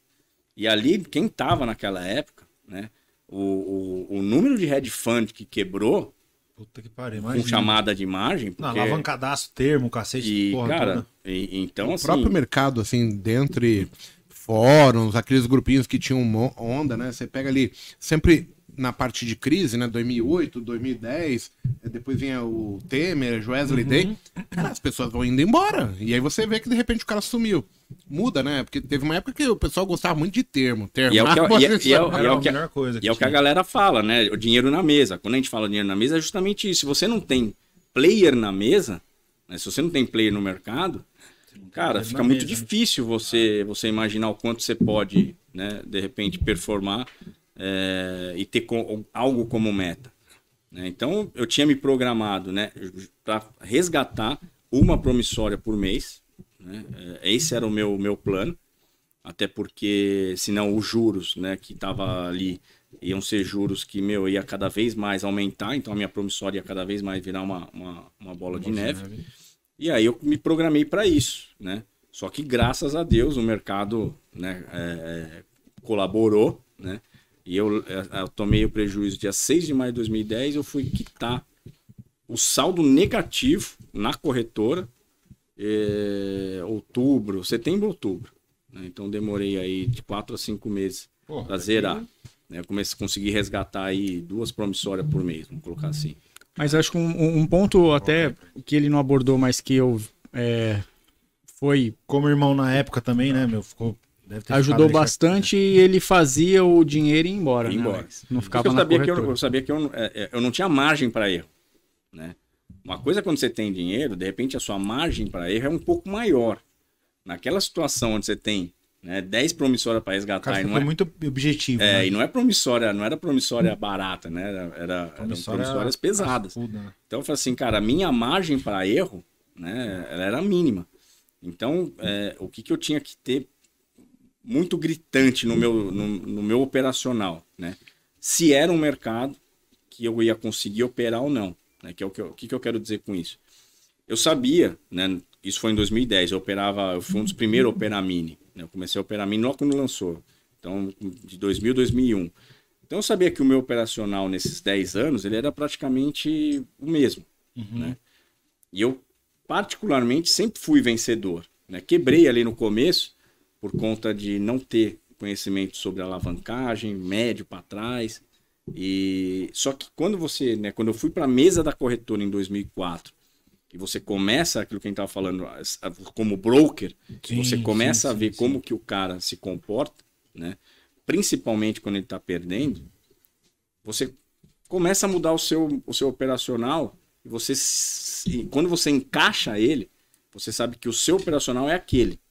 Só que você sabe que muitas vezes o seu operacional para determinado dia, ele não, vai encaixar. E não adianta você jogar a culpa no seu operacional. Que é o que. Esse era o meu medo. Meu medo era o quê? Alex, eu opero isso, então é isso que a gente vai operar. O dia que não funcionar, eu não posso aceitar que esse operacional não funciona mais Ele é e pra correr, e correr para outro. É o que você tem na cabeça, fixado já. Porque, porque eu sabia, que é o que eu falo da estatística, eu sabia Mas aí que foi aquele. as pancadas que me ensinaram a a isso. E é quando ele fala assim, ele viu os outros. Eu também comecei a observar quem tava indo bem, qual era o padrão do cara. E eu falei, pô, eu não faço Isso isso. é muito legal, né? Você É, isso ter Um exemplo, insight. daí o co-work, daí tá ali agora hoje todo dia mostrando, porque o cara veio e fala, caralho, eu faço merda Caralho, aqui. ele só ganha, Isso, né? isso até um amigo nosso, Thiago Cipriano, falava, cara, é, quer ver como que o mercado tá? Né? Olha o calor que o cara do lado tá passando. Né? Se de repente você tá zerado, você olha o cara Uhum. do lado, o cara tá, Tá meio- negativo? tá negativo, tá comecei- batendo na mesa, cara, né? E se é um cara ganhador, cara, usa ele como termômetro, né? Então, assim, a minha maior preocupação era essa. Então, eu sabia que é, se eu aceitasse que talvez, né, um erro, eu já teria que sair da mesa, e isso não me levaria a sabotar o meu operacional. Porque o que a gente vê, talvez o Igor até mais que eu, é que a pessoa, quando ela vê que um operacional não está encaixando, ela corre para outro. Troca pra Ela troca. E ela não aceita que o mercado é cíclico. O que a gente vai ver daqui para frente, julho e agosto. Julho e agosto é férias no hemisfério norte. Então, assim, há uma saída é, é, de participantes né, que vão aproveitar Então, esse período. filhos, família. E ainda mais depois de uma pandemia. Então, assim, tem cara que ficou né, é, recluso aí, principalmente e quando a gente fala de Europa, que foi bem mais pesado ali Sim. o lockdown. E tem cara que não quer saber, o cara quer sair e, e vai aproveitar esse período. Então, assim, o mercado ele, ele tem é, períodos cíclicos onde o seu operacional, não vou dizer que não vai encaixar, mas não vai ser perfeito como é, por exemplo, começo do ano e final do ano. E, e vale. vale é, você tá falando bem específico de dólar, né? Bem de dólar. É, o índice, é, só para constar, também vai ter um, um incremento, né? Da questão das pesquisas eleitorais, que vão começar a sair para cima e para baixo aí, que da última eleição a gente viu que cada dia era uma loucura para cima, muita volatilidade, movimentações expressivas, que para quem tá ali atento até é vantajoso, né? Porque a gente precisa da volatilidade, mas o mercado vai mudar. Eu acho que essa é a mensagem mais importante. Vamos. Deixa eu perguntar pro Alan agora, que eu sei que você também operava ali hard, né? Você era da época da Interfloat. Co- Conta aí, como que foi só o Alan operando no autônomo, né? As histórias, as grandes posições. A... Eu virei autônomo em 2005, né? Uhum. É, até tinha, tava, na época tava na Renascença, tinha um cliente institucional que foi é, um dos caras, Ale Curuíva, forte abraço. Bacana. É um cara que eu errava muito no eletrônico, errava e na época ele tava num fundo e eu falava assim Você pra ele, atendia Ale, ele? atendia ele Na Renascença. na. Renascença. E eu falava assim, Ale, cara, vou operar em outra ponta, cara. Tô errando demais aqui. Ele falou, não, meu, você vai aprender essa porra aí, fica aí que você vai aprender. Então foi um cara que me ajudou bastante. E aí acabou surgindo a oportunidade para eu ir para outra corretora. Aí eu fui, aí a corretora fechou, na época era título, né? A corretora fechou e ele também foi mandado embora. E não lembro se ele foi mandado embora ou se ele trocou de. Mas enfim, ficamos fora, né? E aí eu fui pra Intra, fiquei um tempo lá, depois acabei é, virando autônomo lá mesmo e falei assim, cara, vou pra. Na época a Interfloat tava com uma puta estrutura, né? O que que era? Explica pra galera que não conhece, né? O que que era a Interfloat na época? assim, Cara, a tipo, Interfloat-? O que que foi aquela corretora? A Interfloat foi uma corretora só de pessoa física que voltado justamente toda a estrutura, todo o ambiente para a estrutura para pessoa física e que eu acho que não teve nada no Brasil igual. Isso. Né? Não, era assim, a gente tinha o call de manhã com o Legal. Hanna, com o Guilherme, a gente tinha ali é, uma mesa que praticamente funcionava tudo day trade, tinha o pessoal também que fazia ali umas posições, Uhum. é, tinha o pessoal que fazia arbitragem, era um ambiente totalmente Um celeiro de ganhador. traders, né? Autônomos, assim. Era, olha, eu acho que assim, se teve uma escola Aham. que Foi foda. Foi é lá, entendeu? Ah. Grandes amigos, é, o Orlando, o Cipriano, os irmãos, o Freitas, Aham. Felipe, Thiago. Fernando, Thiago, Thiago Cipriano, Arantes. Thiago Arantes, grande Thiago Arantes. É, foi isso que tá- falou que vai fazer uma visita lá. Então, assim, fora, meu, o pessoal de bolsa, Pedrinho. É, ixi, tem. E assim, são pessoas que eram extremamente qualificadas e assim, essa margem de perdedor, cara, passava longe lá. Né? Era um lugar que assim.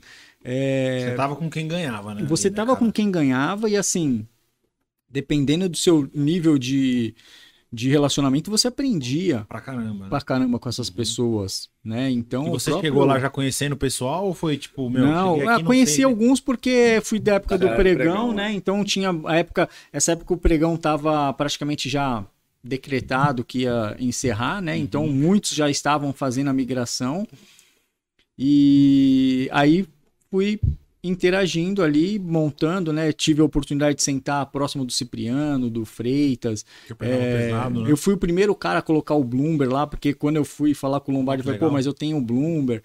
Lá, e aí falou, não, é, Isso na física, né? Ninguém pensa, né? Num Bloomberg. Hoje eu lembro que eu pagava a fatura do Bloomberg no banco. E, cara, acho que é- eu lembro que por posição era 9.500 dólares. Por É, janela. Então, é, não é barato. não né? é barato. Não, e, e a gente operava bastante. Aí muita coisa aprendi com, com o Freitas também, porque o Freitas tinha. é, passou também pelo, por outra corretora, e aí, poxa, é, ele manjava bastante também do Bloomberg, então muita coisa aprendi com ele, não só com ele, mas com o El, com o Rony. É, então, assim, foi um, foi um local que, assim, é, nenhum, nenhuma outra corretora conseguiu dar tanto suporte ou aprimorar tanto o trader autônomo Uhum. como foi a Interfloat, Interfloat. né? O Lombardi, um cara fora de série, é, até mesmo nos momentos difíceis, quando você precisava de uma conversa, era um cara que É porque sabia. tomava loss, né, cara? Não tem essa. também, Ah. né? Ganhadores, mas também ninguém é de ferro lá, né? Então, Não, e ele entrava na mente, ele conseguia bacana. Um extrair coach, de né? você. Coach Era bom, né? um mestre fantástico. Bacana isso. E as pessoas que passaram por lá e tiveram oportunidade de aprender com o pessoal de lá, é, realmente foram pessoas que hoje se comportam diferente do que a maioria das pessoas Sim. é, encontram. mercado, né? Ah, foi, foi fantástico. Uma postura, né? E, e como que foi a sua trajetória lá? Você chegou a ter alguma perda tão aguda igual teu irmão? Não? Cheguei, eu cheguei Chegou no a... a... gente fala, né? No fundo do poço, eu não gosto de usar esse termo, mas ah, muitas vezes as pessoas vão até lá, né? Eu cheguei a ficar vendido no, em 2008, fiquei vendido no limite de alta e Esse índice, o dólar. de dólar. Tá. Fiquei vendido num limite de alta. é, até porque passei posicionado, até porque naquele dia tinha, até pelo que eu estava vendo no Bloomberg, é, tinha muita informação de que os bancos centrais iam agir, ação ia fazer uma ação conjunta, né? Legal. E interferir, pra justamente ter o resultado amenizar todo isso, aquele. é. E aí eu Estresse, falei assim, cara, vou pegar Vou isso na pra ver. veia, vou, vou pegar. E aí eu fiquei vendido no Ah, limite de alta. Não, e aí no outro Já dia. abriu no limite de alta no Não, então, aí. Nossa. Não, não abriu um limite de alta, não. Ele. Aí quando isso saiu à noite, eu tava em casa. é, eu falei assim, cara, peguei na veia. Vou zerar Uma amanhã no linda, limite né? de baixa. Aham. Né? Vou zerar amanhã no limite de baixa. Só que aí, cara, é, quando abriu o mercado, ele abriu no preço que foi o limite de alta do dia anterior. Eu falei assim, cara, tem alguma coisa errada. Você tava vendido lá. Tava vendido lá. Tá. Só que eu achei que ia abrir já no no, leilão? limite de você, baixa. Você vinha fazendo médio durante Não. o dia. É, É, passou posicionado. eu passei posicionado. Só que é, eu imaginei que ele já fosse abrir no limite de baixa do dia Entendi. e não no limite de alta do dia anterior, No mesmo preço. né? no mesmo preço. Aí quando ele abriu, não deu cinco minutos, ele colou no limite de alta de novo. Tá Aí eu louco. tive que, que, que estopar Congelou. antes, né? Porque eu falei, meu, é, Se colar no outro limite se colar no outro limite, eu tô morto, né? Tá. E aí eu acabei estopando. Aí nesse dia foi um dia.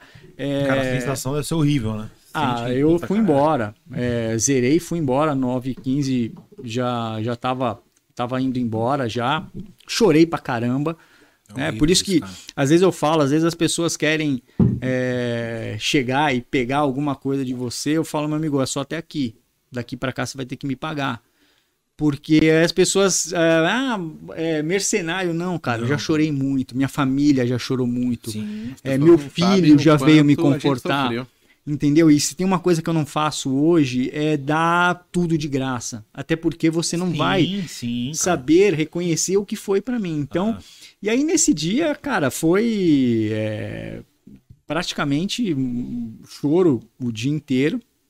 E foi um dia que aí ele bateu no limite de alta, ele saiu do limite de alta e foi buscar o limite de baixa. Então a gente tá falando de uma oscilação de 12% nesse dia. Uhum. E só que aquele negócio, né? É, você tá certo no momento errado, você tá errado. Né? Então, assim, eu sabia que podia ir pro limite de baixa. Preço é o juiz, né, cara? Mas ele foi na hora que eu já tava morto, né? Caralho. Então, e nesse. O, o próprio Lombardi falou pra mim, falou assim, Alan, é, nunca passa vendido num negócio que fechou na máxima e nunca passa comprado num negócio que ficou na mínima, né? Então, tanto caralho, Perspectiva não Então, é boa. Contra é, né? essa foi uma lição que. E aí teve um dia, até numa live a gente fez, Fiz que eu isso no fiquei. índice, naquele negócio de compra. Ah, na- fechou na mínima 2% de variação, 3% no. Falava, meu, vai. Eu, o dia que aconteceu isso, eu perguntei pro dono da corretora, né? Falei assim, o que, que você acha, né? Fechou aí na máxima, aí passar vendido. Aí falou, Alex, não tenta ganhar dormindo, que você não ganha acordado. aí eu, aí eu, Fantástico. Aí eu zerei. falei, Fantástico. Não, Fantástico. porque- Como esses caras você- antigos têm um conhecimento, Mago, que Porque- é foda, porque Não, tipo assim, é- é de. Porque uma coisa é você, uma coisa é você cara passar vendido numa coisa que ficou caro, se você realmente tem um fundamento que aquilo estava caro. Agora, você querer ficar passar vendido numa coisa que fechou caro só porque fechou caro, né? E, e aí tem aquela coisa, né? A máxima de hoje pode ser a mínima de amanhã. Aí. No- nos últimos é, gaps ali né, de abertura que já travava no limite de alta do dólar, limite de baixa do índice, né? É, abriu o mercado e você via lá os caras vendendo 100 mil contratos na mínima e não tem um comprador. Aí eu falei, cara, aqui não vai. Mas deixar o boletim com 100 ali, né? Pronta, né? Aí, pá, dava uma mordidinha aí você vê que os caras começam a animar. Aí quando perdia 20 mil contratos, eu vapo junto. É isso aí. Faz o trade junto com o cara. Mas enquanto os grandes não tomaram a, a posição, você não faz nada. Porque senão você entra de otário no negócio. Aí não dá. Exato. Então, assim, olha quanta coisa. Vocês falaram do- dos Freitas, cara. Eles são, eles são chefes da minha esposa hoje, né? Eles têm a empresa e tal. Cara, o Felipe, cara, é um cara sensacional. Sensacional. Sensacional. Nossa, o Fernando. Dois gêmeos também, né? Puta que pariu, meu. Eles são. Pô, eles estão aqui do lado de Sorocaba. E eles são caras que, assim. Eu, eu fui lá um tempo, a gente tava fazendo, desenvolvendo a plataforma, vendo o Felipe agir. É, cara, é, é- é diferente a postura. Até porque vocês vêm de uma escola que saiu assim de dentro das corretoras, do institucional, de operar para a corretora, para operar pra... Então, assim, a forma deles fazerem é diferente. Se você sentar do meu lado, você vai falar, caramba, o que você tá fazendo? É outro business dentro É. do business. E, e você vê que tem mercado, tem possibilidades para todos os perfis, né? E a gente vê hoje aí muita gente vendendo sonhos e de uma maneira muito ruim, né? Que assim a gente quer que o nosso mercado cresça, mas que ele crescesse de, de uma forma sensata, vamos dizer assim, onde as pessoas entrem sabendo exatamente o que elas vão enfrentar, qual é o processo que elas vão passar. E a gente vê que tem muita gente aí vendendo facilidade, né? Quantas e quantas vezes eu vejo o cara que eu nunca vi, o cara boletando nada, e ele fala: Não, cara, eu vou te ensinar a ganhar 600 a 800 reais por dia. Para um cara leigo, é impossível. Porque ele não tem os requisitos mínimos necessários. Ele não sabe qual, qual é o limite, ele não sabe Sim. como ele vai lidar com o ganhar e perder, porque assim, a euforia de estar ganhando ou perdendo dinheiro mexe e interfere demais na atitude do ser humano. Então, assim, a ideia de trazer vocês aqui é passar um pouco disso pro, pro pessoal, ver que existem pessoas muito boas no mercado, pessoas que estão preocupadas realmente até se, se você vai se sair bem, porque assim, o meu propósito não é que o cara saia falando mal de mim. Eu tenho 20 anos do mercado, você vai procurar meu nome aí em, em, é, Reclame Aqui, não sei o que. Cara, não tem uma mensagem. Eu me orgulho bastante. Você disso. fala a realidade, né? Eles também, né? Então, assim, aí você pesquisa dos outros, cara, você vai, pô, e eu não compraria produto nenhum de uma pessoa assim. Então, fica aí a dica pro pessoal de casa, que assim, existe muita pessoa séria. Esse mercado, a gente já trouxe várias pessoas aqui que conseguem provar, demonstrar. Vocês aqui são mais duas pessoas. Só que assim, não é porque o, o, o Alex e o Alan ganham, que Ciclano, Beltrano ganha, que você vai ganhar. Você tem que atender alguns requisitos, né? A gente começou a conversa é, em cima disso, né? Que às vezes, mesmo acertando bastante, o cara ser perguntado, ele não conseguiu acompanhar. Tem uma série de questões emocionais particulares, individuais do ser humano, que elas precisam ser resolvidas e, cara, dificilmente eu posso ajudar. E nós Se a- somos seres singulares, não existe. eu e meu irmão, por mais que nós somos gêmeos, não ex- nós somos é igual. diferentes. Não, Não é existe igual. outra pessoa igual. É isso mesmo, Igor. dois bons operadores gêmeos que falam, nenhum é igual ao outro. Então, Então, só que as pessoas chegam achando assim, ah, eu vou seguir fulano, seguir o mago, seguir não sei quem.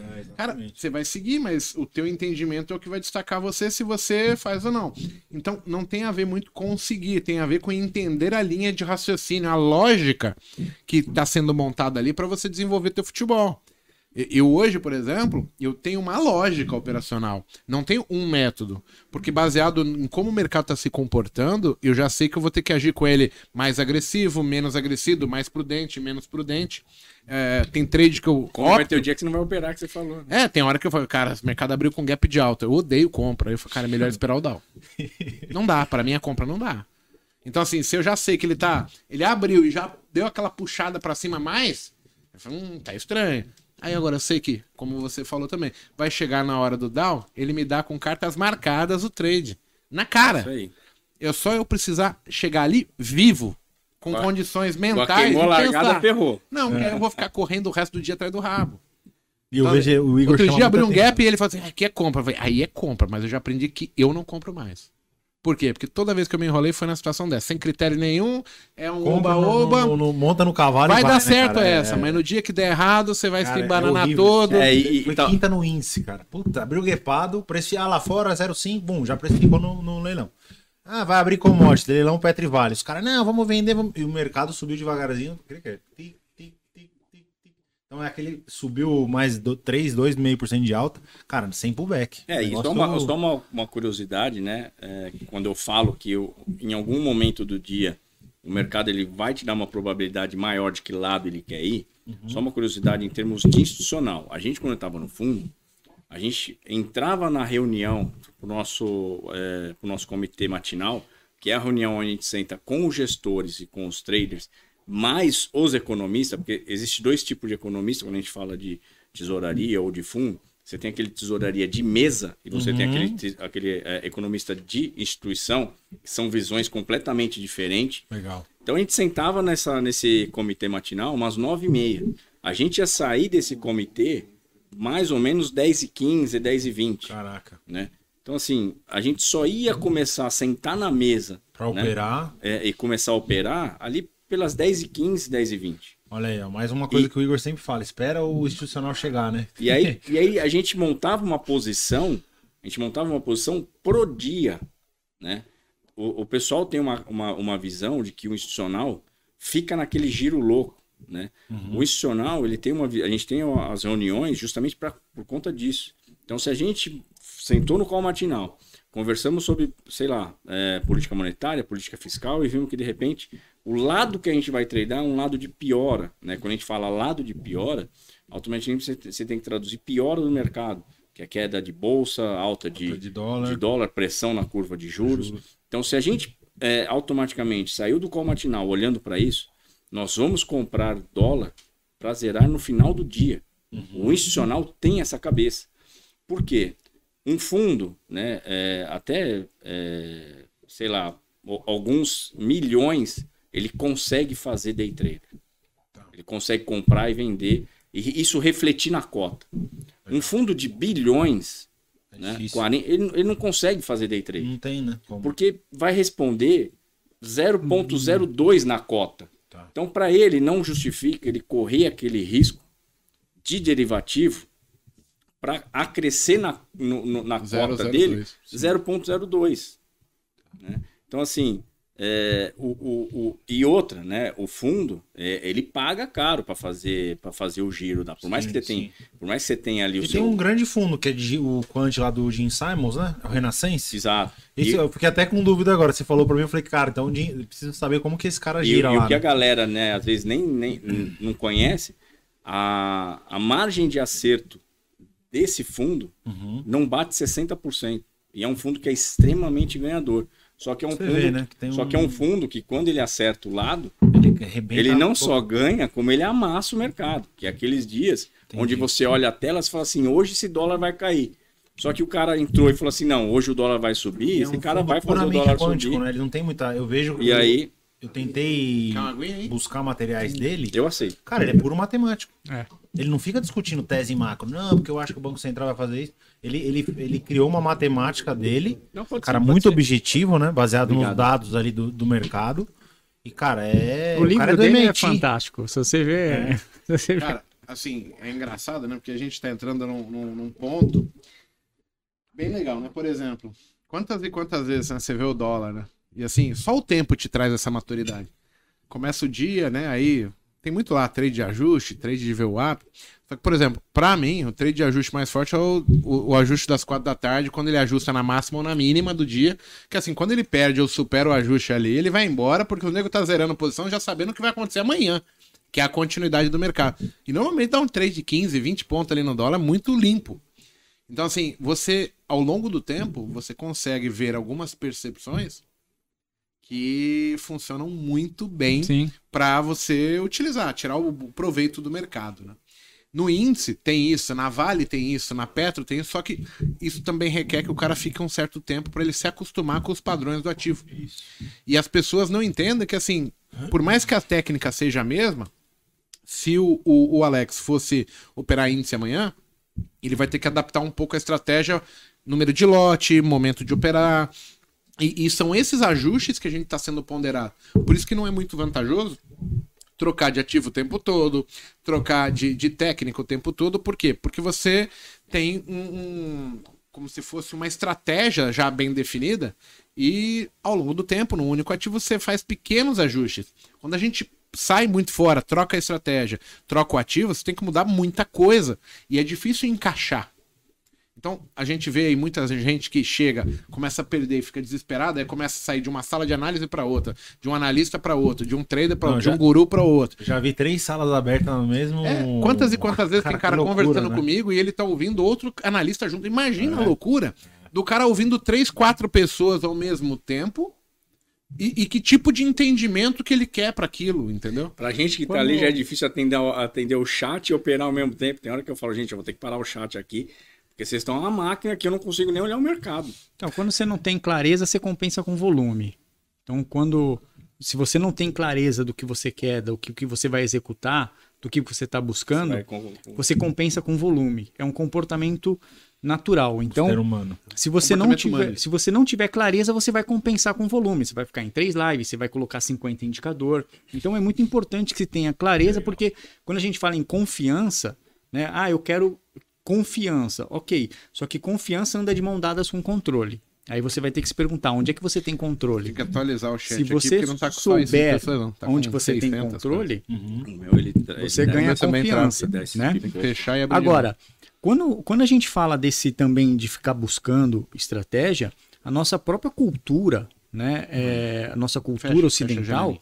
ela sempre vem de uma. A resposta tá fora. Né? Certo. Estuda que você vai ser um bom médico, estuda Sim, que você sim, vai se tornar um bom Quase advogado. Nunca Então, dentro, né? sempre diferente da cultura oriental, Oriental. que olha para dentro, né? Então, isso também reflete no comportamento do trader de querer estar sempre buscando algo porque ele sempre acha que a resposta vai estar fora. Em alguns momentos sim. ele vai ser obrigado a ter que olhar para dentro. É, estuda Né? que você vai ser um vencedor, né? Ah, vai baseado no, no curso, faz 200 cursos que você vai. E aí a pessoa. Aqui a nossa cultura ocidental, eu sempre posso dizer porque eu morei na Ásia um tempo, na Tailândia, e lá tem muito budismo, né? Você pratica meditação e tal. E essa, esse caminho do autoconhecimento foi o que me ajudou e a chegar no Mundial. O que, que aconteceu? Ah, eu era um bom atleta, vinha ganhando tudo no Paulista, brasileiro tal. Algumas classificatórias eu comecei a meio que patinar.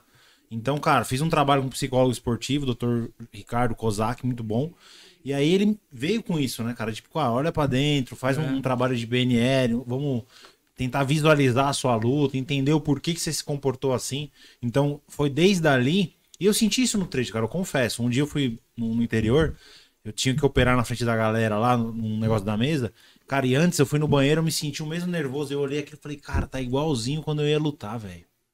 Porque eu tava subindo pra semifinal. Ah, o cara da Rússia, passei por todo mundo. Vou ter que fazer a final com o russo na porrada. Mano, o bagulho já dava aquele. Não é medo, mas você sabe aquele frio na barriga? Aquela tensão, aquela coisa que, meu puta, vou ter que entrar daqui. A... Minha luta é a próxima, irmão. Então, assim, saber entender isso e, e ter aquela tranquilidade, tipo, meu, eu fiz tudo que tinha que ser feito, treinei, dieta, é, pratiquei pra caramba. Então, assim, não tá mais. É, é o resultado pode vir. É. Entendeu? É igual o mercado. Eu- eu- o cara pode acertar um- uma bomba no meu queixo ali e eu cair dormindo, né? E eu posso ter sucesso na luta baseado em tudo que eu treinei. Então, ter essa noção, cara, é muito difícil, né? Eu vejo no trade para as pessoas que não tiveram essa experiência, né, de vivenciar algo parecido, né, da alta performance que eu falo. Sim. E eles vão buscar, é, vão buscar, foi que nem você falou, vão buscar um treinamento, vão buscar um Isso, indicador. Troca de treinador toda hora. E, e- e entender, né? Entender essa cultura que, que também é importante e assim, não sei quantos traders param para pensar, né? Qual que é a cultura que a gente foi educado? É, o que, que a gente ouviu dos nossos professores? O que, que a gente ouviu dos nossos pais a respeito do que, que a gente vai encontrar pela frente? Então tudo isso influencia, porque é, na hora que você passar por alguma dificuldade, alguma perda, você vai encontrar uma frustração. E, e- e um ego bem desenvolvido, ele tem a capacidade de absorver aquela frustração, né? Praticar ali um O metamodelo. ego não é de todo mal também, né? Não, não, pregam não. muito, né? Falam, Não, ah, o ego é seu inimigo. O ego, o A ego gente precisa dele também, né, cara? o, o ego é o que faz. O, o ego é o nosso princípio da realidade. Então, se você não tem um ego bem desenvolvido, você não compreende a realidade. Bacana. Então, você acaba é, indo para o lado do quê? Da punição. Você vai para o lado do julgamento, onde você vai se julgar um merda, você vai se julgar um Sim. bosta. Mas por que, que você faz isso? Que é um comportamento natural também, né? O, o adulto, diante de uma frustração, Uhum. é, eu gosto de falar que a dor regride, então, diante dessas situações, ele vai regredir. Regredir aonde? É um comportamento infantil. Isso Sim, nada mais é do que um né? comportamento infantil. Mas por quê? Porque ele não tem um ego desenvolvido para processar aquela realidade como ela deve ser processada. Uhum. Então, o- qual que é o melhor caminho? É, eu sou um bosta. Eu sou, eu não nasci para isso. E ao invés de o que, que eu poderia ter feito Subjugamento. diferente para poder evitar isso? Como que eu poderia ter performado melhor para atingir um resultado mais produtivo do que eu fiz agora? Então, é, é através disso que o ego vai cada vez mais conectando. É o princípio da realidade. Ele não é o vilão, né? É, eu sei que tem pessoas, tem grandes escritores que colocam ele. E Eu não, eu não compartilho disso porque Uhum. é ele que vai fazer a ligação do que você coloca como real junto com o seu com a sua representação É se você jogar sempre um humilde, você não vai, você vai achar que o que você Ah, tá ganhando é. nunca. É... Imagina, é isso. Você não merece, né? Também, né? É, é louco. Uma coisa é ser humildade como ter humildade como pessoa, né? Sim, Outra coisa não pode conflitar isso. e desenvolver o ego. Uhum. Aí muitos devem estar perguntando, né? Mas, porra, como é que eu vou desenvolver o ego então? Cara, trabalhar, agora né? Porque que você. Ah, puta, você deu o caminho. A Como é gente fala que os caras têm um ego muito grande. Ah, o cara não aceita errar, não sei. é Lá no Work a gente comenta muito isso, né? Fala, pô, o ego do cara, eu, eu me considerava, me considero um cara com um ego, porque, pô, eu veio de luta. Vim lá do. Pratiquei bodybuilding, enfim, toda aquela coisa de egocentrismo. Ah, porque eu sou fora, blá, blá. Eu olhava o cara do mercado, minha história no banco foi essa. Eu entrei, falava, meu, o que esses frangotes do caramba aí tá falando, meu, pô, vou aqui pra ganhar dinheiro só e, e olha a prepotência, né?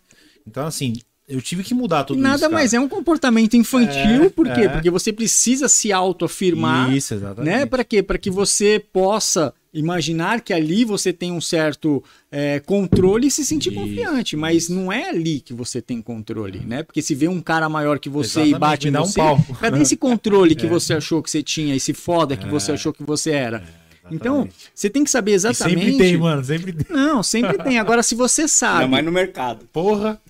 Não, agora se você sabe que você tem. é, Fala um golpe aí da. Não, um chute na cabeça. Um chute É, na cabeça. Se você sabe que o seu maior ponto forte é o chute na cabeça, não interessa que tamanho, qual a modalidade, não interessa o que esse cara faz.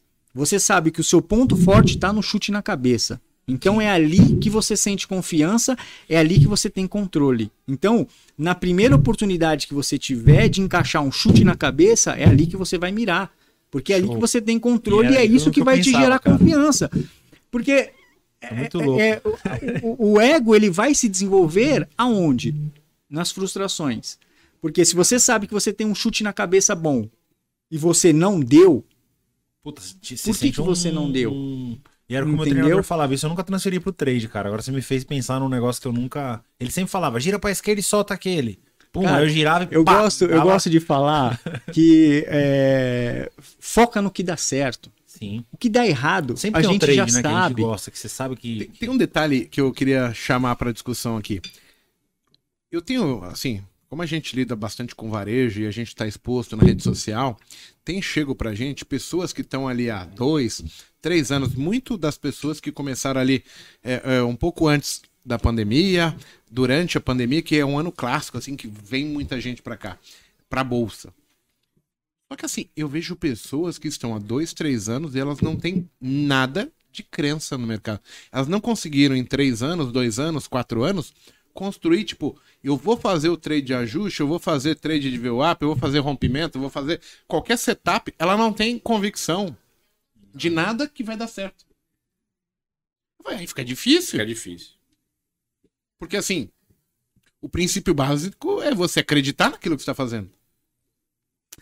ele não sabe, é, não sabe qual que é o ponto forte, né? Por exemplo, e é- é- tem vários materiais que não contribuem também para que a pessoa, não é culpa dos materiais, não é culpa da pessoa, é que assim às vezes falta só um direcionamento, né? Às vezes o cara faz um trade e ele só enxerga que o trade não deu certo, mas mesmo com com o trade não dando certo, qual foi o ponto forte?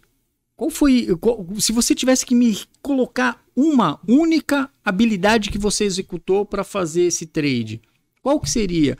Ele não tem a clareza. Então o que acontece é aquilo, Isso ele é vai, foda, ele vai sempre compensando com volume. Preciso fazer mais trade, preciso. Ah, cliquei aqui. É uma cilada, é uma cilada.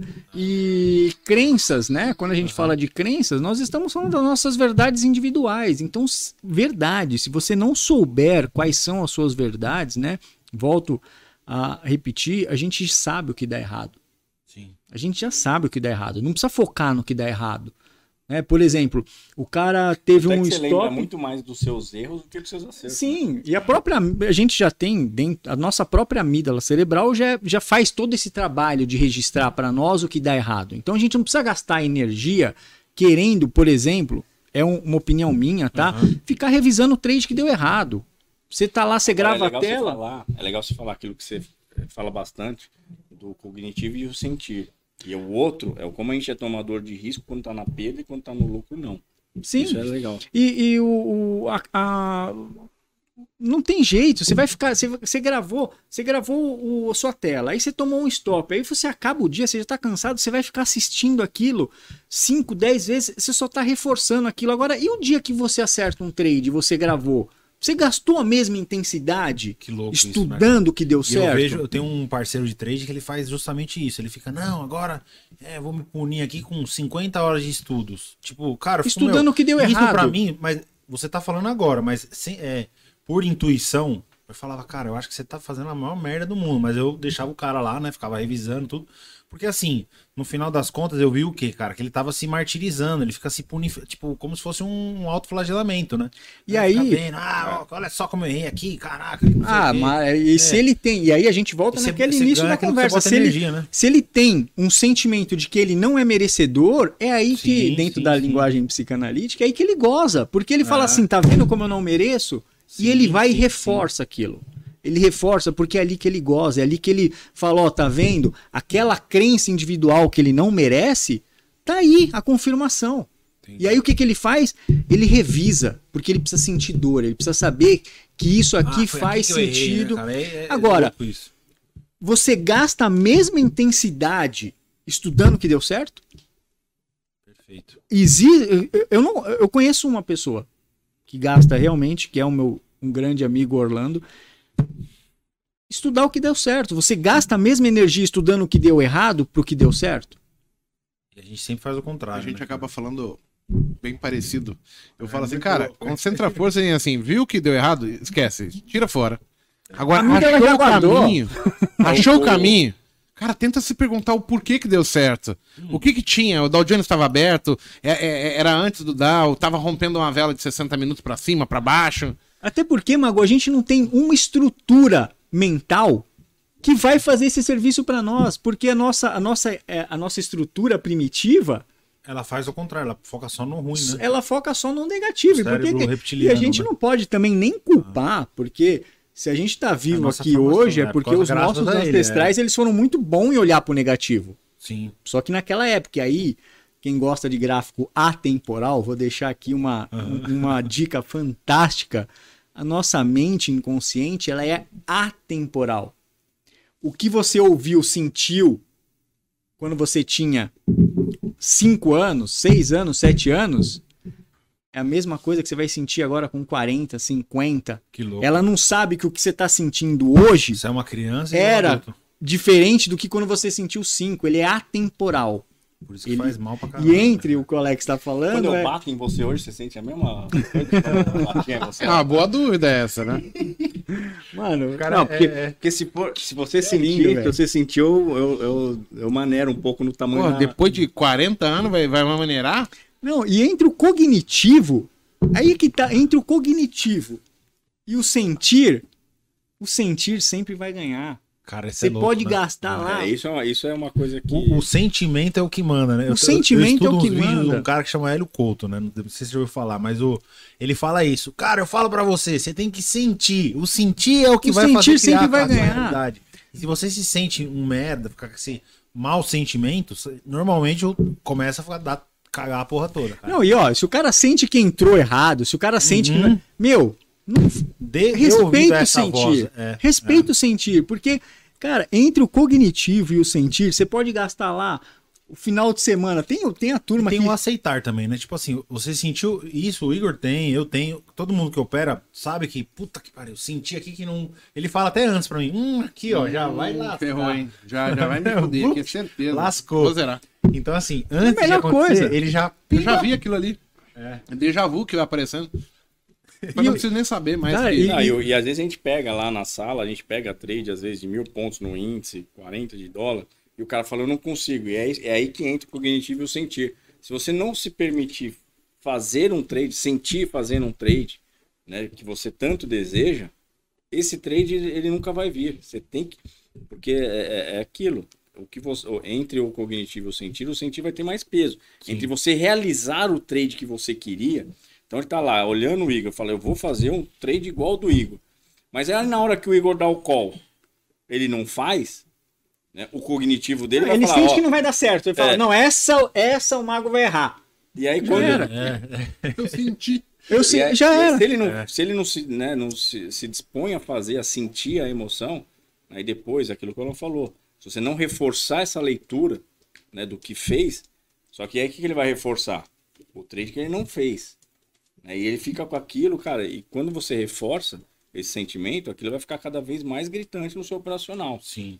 E isso a PNL contribui bastante. Eu acho que assim, do, dentro que até da conversa que a gente estava tendo antes, é, para a gente poder reforçar as coisas que a gente faz e que a Bem. gente dá, que a gente sabe que desde que você saiba qual foi o ponto forte, é, você utilizar âncoras, você Pô, instalar Ah, e âncoras. saber entender as suas, os seus gatilhos, Pô, né? que eu sim. falo. Por que que você foi buscar a PNL? Porque 2008, essa, esse próprio trade aí que, que eu fiquei vendido no limite de alta e estopei, é, eu tenho três códigos de honra hoje, que é primeiro sem expectativa, segundo sem julgamento e o terceiro faço o que tenha que ser feito. Esses três códigos de honra são os códigos de honra que me guiam. E eu era um cara que criava muita expectativa com o mercado. Então, eu, quando eu comecei a, a entender, um- olhar um pouquinho para os meus comportamentos, eu comecei a perceber que, assim, cara, é, tinha muita coisa que era desejo. Né? Eu queria que acontecesse porque, no fundo, o que eu queria era estar certo. Cara, E eu a- me vejo muito fazendo isso. Eu, eu fui buscar.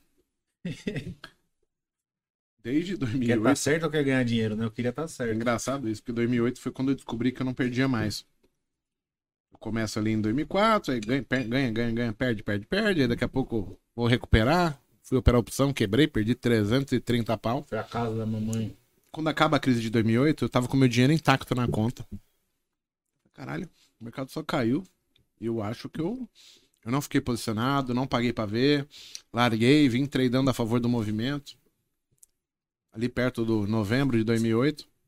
A gente tá no trade ao vivo, eu olho pra sala, todo mundo dando risada, o mercado, tipo, no segundo circuit break ali. Negócio, aí caramba, que legal. Acho que foi. A partir dali eu entendi que meu comportamento, ele era ele quem pautava os meus resultados. E aí eu fui buscar a ajuda da PNL também, né? E, tanto é que eu me formei depois em gestão de pessoas, né? Por tentar entender como os, como os seres humanos vão agir, como eles pensam.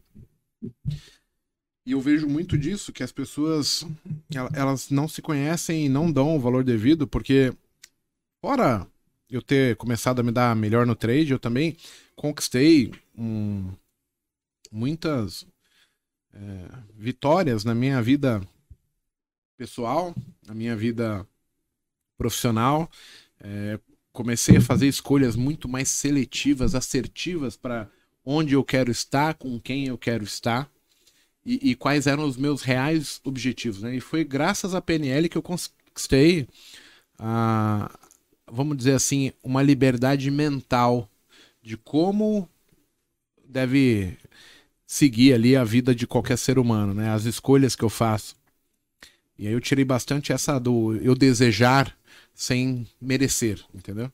O, o desejar sem merecer é apenas sonho, é Sim.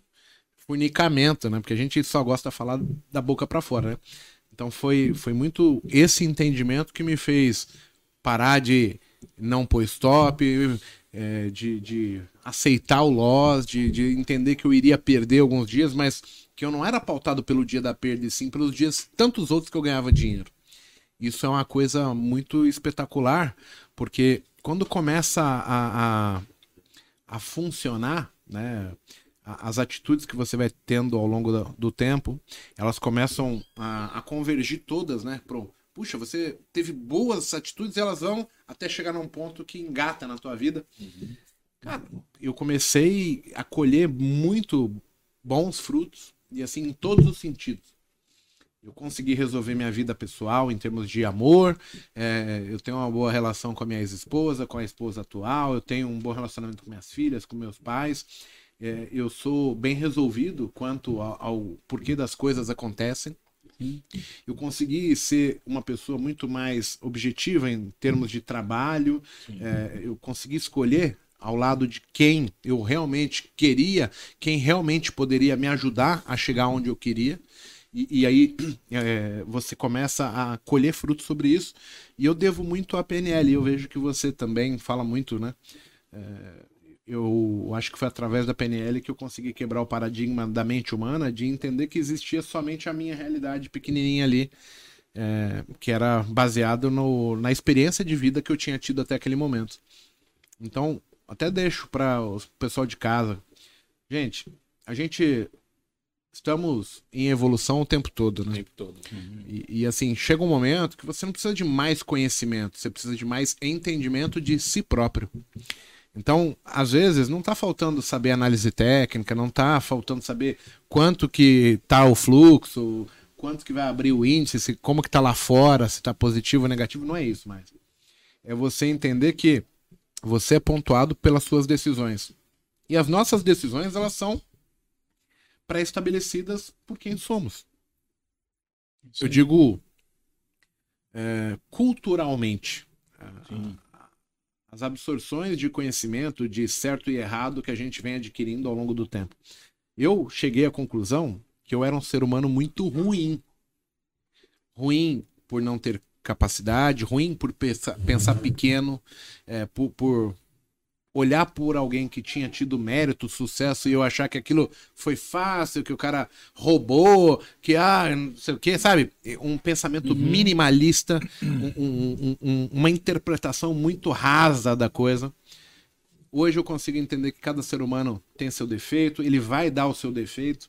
Eu pontuo as pessoas não pelo defeito, e sim pelas qualidades. Não é um copo meio cheio, meio, é, meio vazio meio cheio. Porque assim. Se a gente não parar com esse julgamento de querer estar certo, porque quando você quer estar certo e você tem preconceitos, a partir do momento que você falou eu estou certo, acabou qualquer chance de você evoluir. Sim. Então você tem que se dar a chance de ter uma segunda opinião, ter uma outra interpretação. E isso acho que foi talvez o maior benefício que eu tive ao começar buscar sobre programação neurolinguística, é, procurar pessoas que falavam sobre isso, é, ver muito de o preconceito de autoajuda, né, que é o que é vendido sim, por sim, hoje, sim. mas tem muito conteúdo gratuito que é distribuído aí, que, cara, só do cara falar, você fala, caralho, eu nunca tinha é, visto por o... esse lado. Então, é uma liberdade mental muito diferente e possibilita você é, ficar mais leve. Eu não vou falar que vai possibilitar o cara ficar rico. É... Você fica mais leve, livre de, de, de, né? pressões e você consegue tomar melhor decisões. Então, queria deixar isso pro público, porque chega num momento que você não é mais pontuado por preciso de teoria, sim nós precisamos de entendimento e clareza, como você falou. E, a, e é legal é, quando a gente fala de PNL, né, Mago, é, é uma. tem que praticar. Não adianta o cara escutar a gente falando aqui, amanhã ele se inscrever num treinamento de PNL e não praticar. Tem que praticar todo dia, porque né? senão é um negócio que se perde. Por exemplo, âncoras são coisas que se você não praticar as âncoras é, nos momentos que você realmente quer, elas vão se perder. E é legal o Mago ter falado da escolha, porque eu, no, no treinamento, quando a gente está em treinamento, eu falo assim: ó, a gente tem, só tem uma coisa que eu discordo do Mark Douglas. Aí todo mundo fala assim, cara, você vai discordar do Mark Douglas, gente? Olha, é só uma coisa que eu discordo dele, onde ele fala que a melhor habilidade operacional que o trader precisa ter, ele fala isso no livro Trading the Zone, uhum. é operar sem medo. E para mim o medo é uma emoção básica do ser humano. Né? E se a gente for olhar o que, que mantém o alcoólatra longe das bebidas, medo é o medo. Fazer, então, de repente, é, o medo é a emoção básica que sustenta ele sim, em ficar longe. Sim, sim. Né? Agora, quando a gente fala em qual é a maior habilidade operacional que o trader precisa ter, eu vou colocar a palavra que o Mago falou, que é escolha. É saber fazer escolha. Porque a partir do momento que você faz uma escolha e nessa escolha não está embutido a possibilidade de perda, isso não é uma escolha. Isso é só um exercício de fantasia. Sim. Então, todo momento você vai certeza, ter né? que fazer escolhas. E saber fazer boas escolhas, sabendo que existe a possibilidade de perda, você está fazendo uma boa escolha. Você fica leve. Fica leve. E, e quando a gente fala em desejo, né? É, o, às vezes o, o, trader tá ali na frente da tela ele fala assim: não, eu tô sentindo que vai subir. Eu tô sentindo, e até uma, uma, uma certa cautela, porque a gente falou do sentir. Existe uma diferença entre desejo uhum. e intuição. Existe uma diferença. Aí o cara vai falar assim, mas Alan, porra, como é que eu vou saber então se eu tô sentindo desejo ou se eu tô sentindo intuição? A intuição ela vem em momentos de bem-estar. Desejo não. Desejo é algo que você Sofrido, quer a todo custo. Né? É. Então, o que, que acontece? Imagina o trader que está operando acima do que ele pode sob alavancagem. Dificilmente ele vai ter momento de bem-estar e poder sentir a intuição. Ele Entendi. pode sentir desejo. É. Então, saber essa diferença entre intuição e desejo é fundamental para que ele possa saber exatamente que o que ele está vivendo hoje pode se repetir amanhã, e aí ele saber o seguinte, cara, eu vou fazer uma escolha aqui. Agora, se ele é motivado só pelo desejo, ele não vai conseguir desenvolver a intuição. E a intuição vem em momentos de bem-estar. Conforto, né? Conforto, tipo, num conforto operacional você intui melhor. Mas por que, que esse desejo extremo ele te leva a, a, a destruir a porra toda? Isso que eu, você falou, eu já porque... senti já.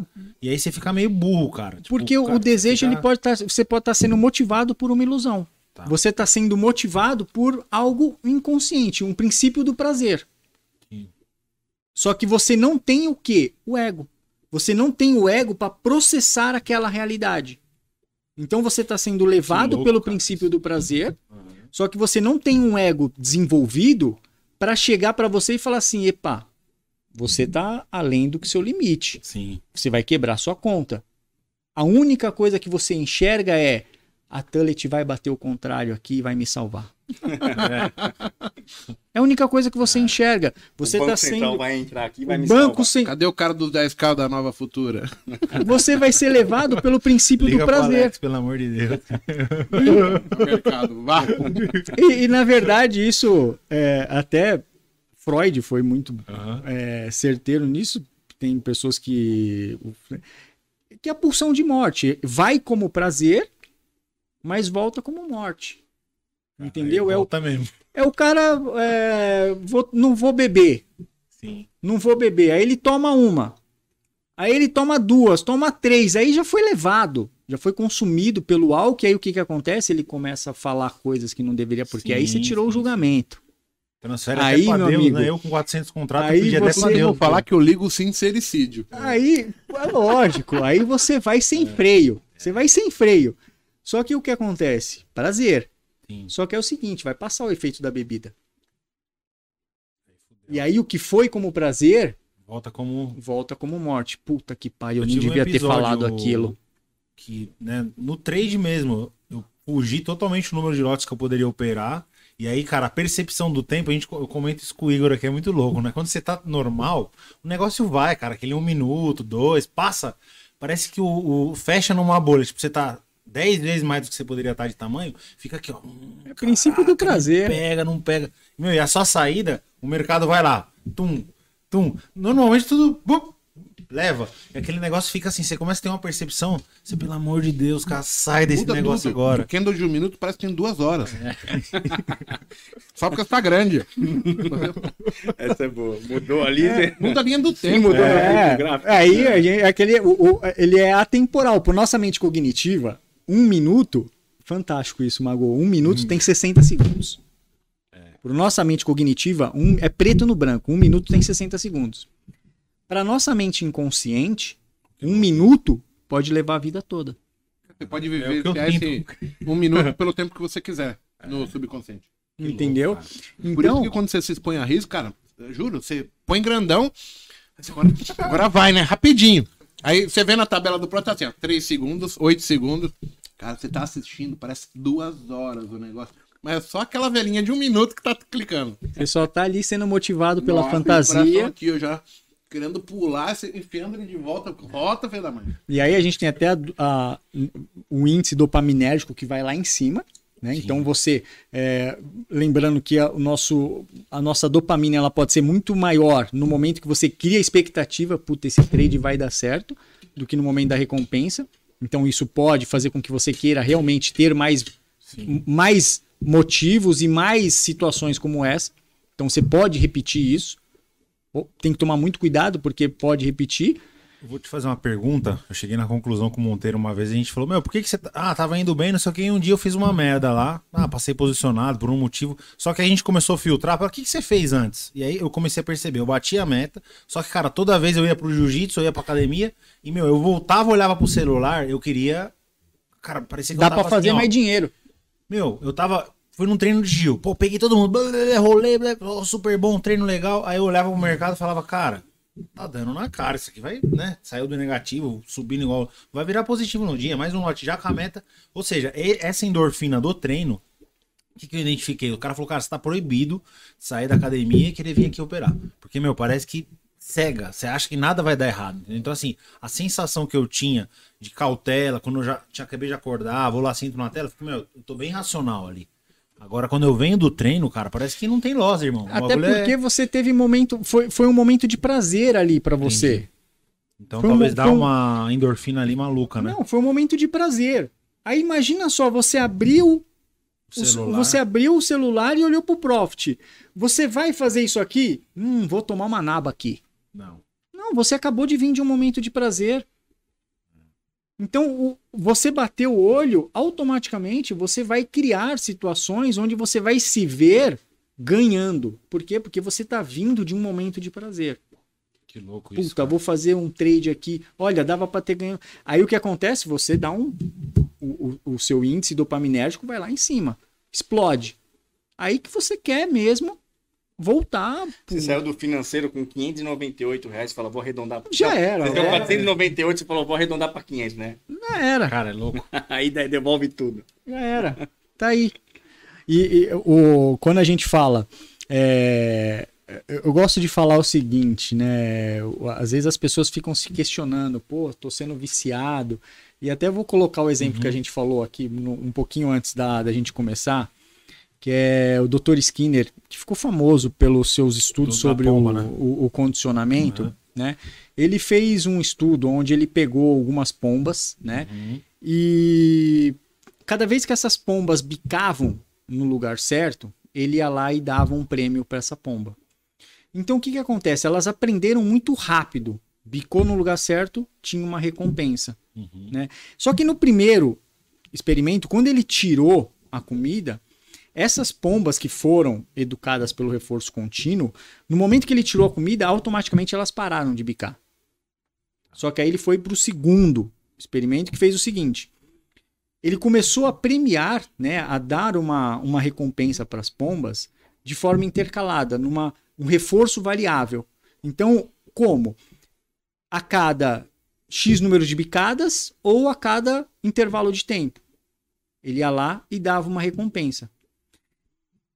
Essas pombas com reforço variável Uhum. aprenderam da mesma forma, só que quando foi retirada a comida, elas continuaram a bicar, mesmo sem receber a comida, por um tempo muito maior que as primeiras do reforço contínuo. E quando a gente vai para a maquininha, quando a gente troca as pombas por pessoas, Uhum. e a gente troca as caixas onde elas recebiam comida por maquininha de bingo, a gente se depara com a mesma situação. Então, quando a gente olha para o jogador da maquininha de bingo, que recebe uma recompensa para cada X número de jogos, Isso. e tá lá, ele tá rodando a roleta, mais uma hora ele ganha alguma coisa. Não interessa quanto que ele botou. É ele sabe, né? Uma hora vai. uma hora- ele sabe que uma hora ele vai ganhar alguma coisa. Uhum. E o trader, que tá lá toda hora entrando no mercado, mas uma hora ele acerta um trade, a gente vê o mesmo comportamento de um pombo. Então, existe o reforço contínuo e o reforço variável. Esse é o princípio do vício. O reforço variável é o princípio do vício. Então, quando o cara ele já não tem, quando ele não tem um método, quando ele não tem clareza das suas Ele ações, ele desse vai ser levado a um reforço variável. Tá. Então ele vai toda hora bate pra buscar. caramba, que os, que os viciados mais que eu conheço é aqueles que ficam aqui, ó. Tô aqui. Não, subi ali só pra dar uma brincadinha só e clique, clique, clique. Quando você vê, o cara tá, cara, parece que tá com aquele olhinho do gatinho da Alice lá, assim, rodando e tá aqui, ó, tic, tic, tic, tic, clicando. E o Igor olha pra mim e fala assim, cara, o cara não sabe nem o que tá clicando. Esperando a ali. recompensa. Ele tá igual É. um pombo É, do um Dr. pombo- Skinner. um pombo do Dr. Skinner. Ele né? tá igual o pombo do Dr. Skinner que tá toda hora ali indo dar uma bicadinha na caixinha isso. esperando uma Não tem- recompensa. Não tem um- uma clareza do que de fato ele veio buscar ali, né? Que não é ficar Exatamente. apertando e, e girando, né? Louco. E aí, galera, que, o que, que vocês estão fazendo aí de trabalho pra divulgar rede social? Tem a imersão, né? Mas é só 12 pessoas. Então, Eu nem sei se tem, deve ter, acho que tem poucas vagas. É. Não- Mas é, é, a gente, eu não tenho. eu e ele, a gente resolveu fazer uma imersão. Só para 12 pessoas, né? Pra gente. Que vai ser na mesmo, futura, vai ser no É, ambiente dentro da da, corretora, futura, né? dentro da corretora, A né? gente, quando faz aqui, faz pra 16 também. Não, É, deixa- não- não, não dá pra atender dá. muita gente. Porque se você quer fazer essa troca de experiência, né, Mago? Se você, é, você precisa ouvir a pessoa, né? Uhum. E você precisa. Por que, que eu falo que precisa ouvir? Porque muitas vezes ela vai te falar algo que não é o que ela quer falar, né? Então você tem que ter tempo para poder ouvir o que ela não quer te contar. Ela tá te contando A, mas na verdade ela tá querendo te dizer B. E, e a nossa, o nosso papel tá entender o que, que é esse B que ele não tá dizendo, mas que ele quer dizer. Então, se você faz isso com uma quantidade muito grande, você não vai conseguir ouvir. Não tem como. Né? Então, a gente vai ter essa imersão agora, dia 15, 16, 17. É, Acho que no, no próprio site da Nova Futura já dá para para fazer, fazer a inscrição, né? E Tem a o sala ao seguinte, passa a sala depois ao pra vivo. gente os links certinho, que eu peço pra equipe colocar Fechou. na descrição do vídeo. A Se alguém vivo. tiver interesse, até o link da sala ao vivo, etc., para conhecer o trabalho de vocês, que é, é legal. É, a gente, eu, eu costumo falar, né? E a gente até tava falando sobre fundo reservado, é, Fundo fechado. fundo fechado, né? E, e, assim, cara, não existe só uma modalidade operacional, não existe só um, um, um, um, mercado a se seguir. Você pode mexer com opções, pode mexer com commodity.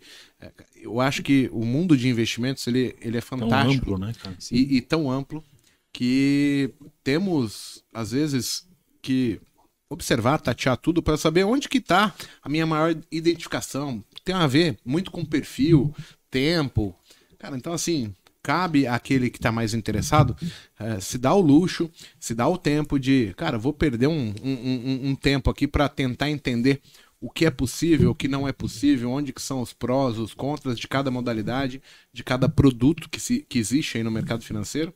E eu acho que vocês estão qualificados aí para tentar encaminhar as pessoas, assim como a Valeu, gente mano. tenta fazer aqui é, é, sempre importante, porque eu, eu tô no mercado há muito tempo e vocês, então assim, eu faço um trabalho sério, eu, eu tento instruir as pessoas para que elas tenham de verdade benefício na vida, qualidade, retorno de investimento.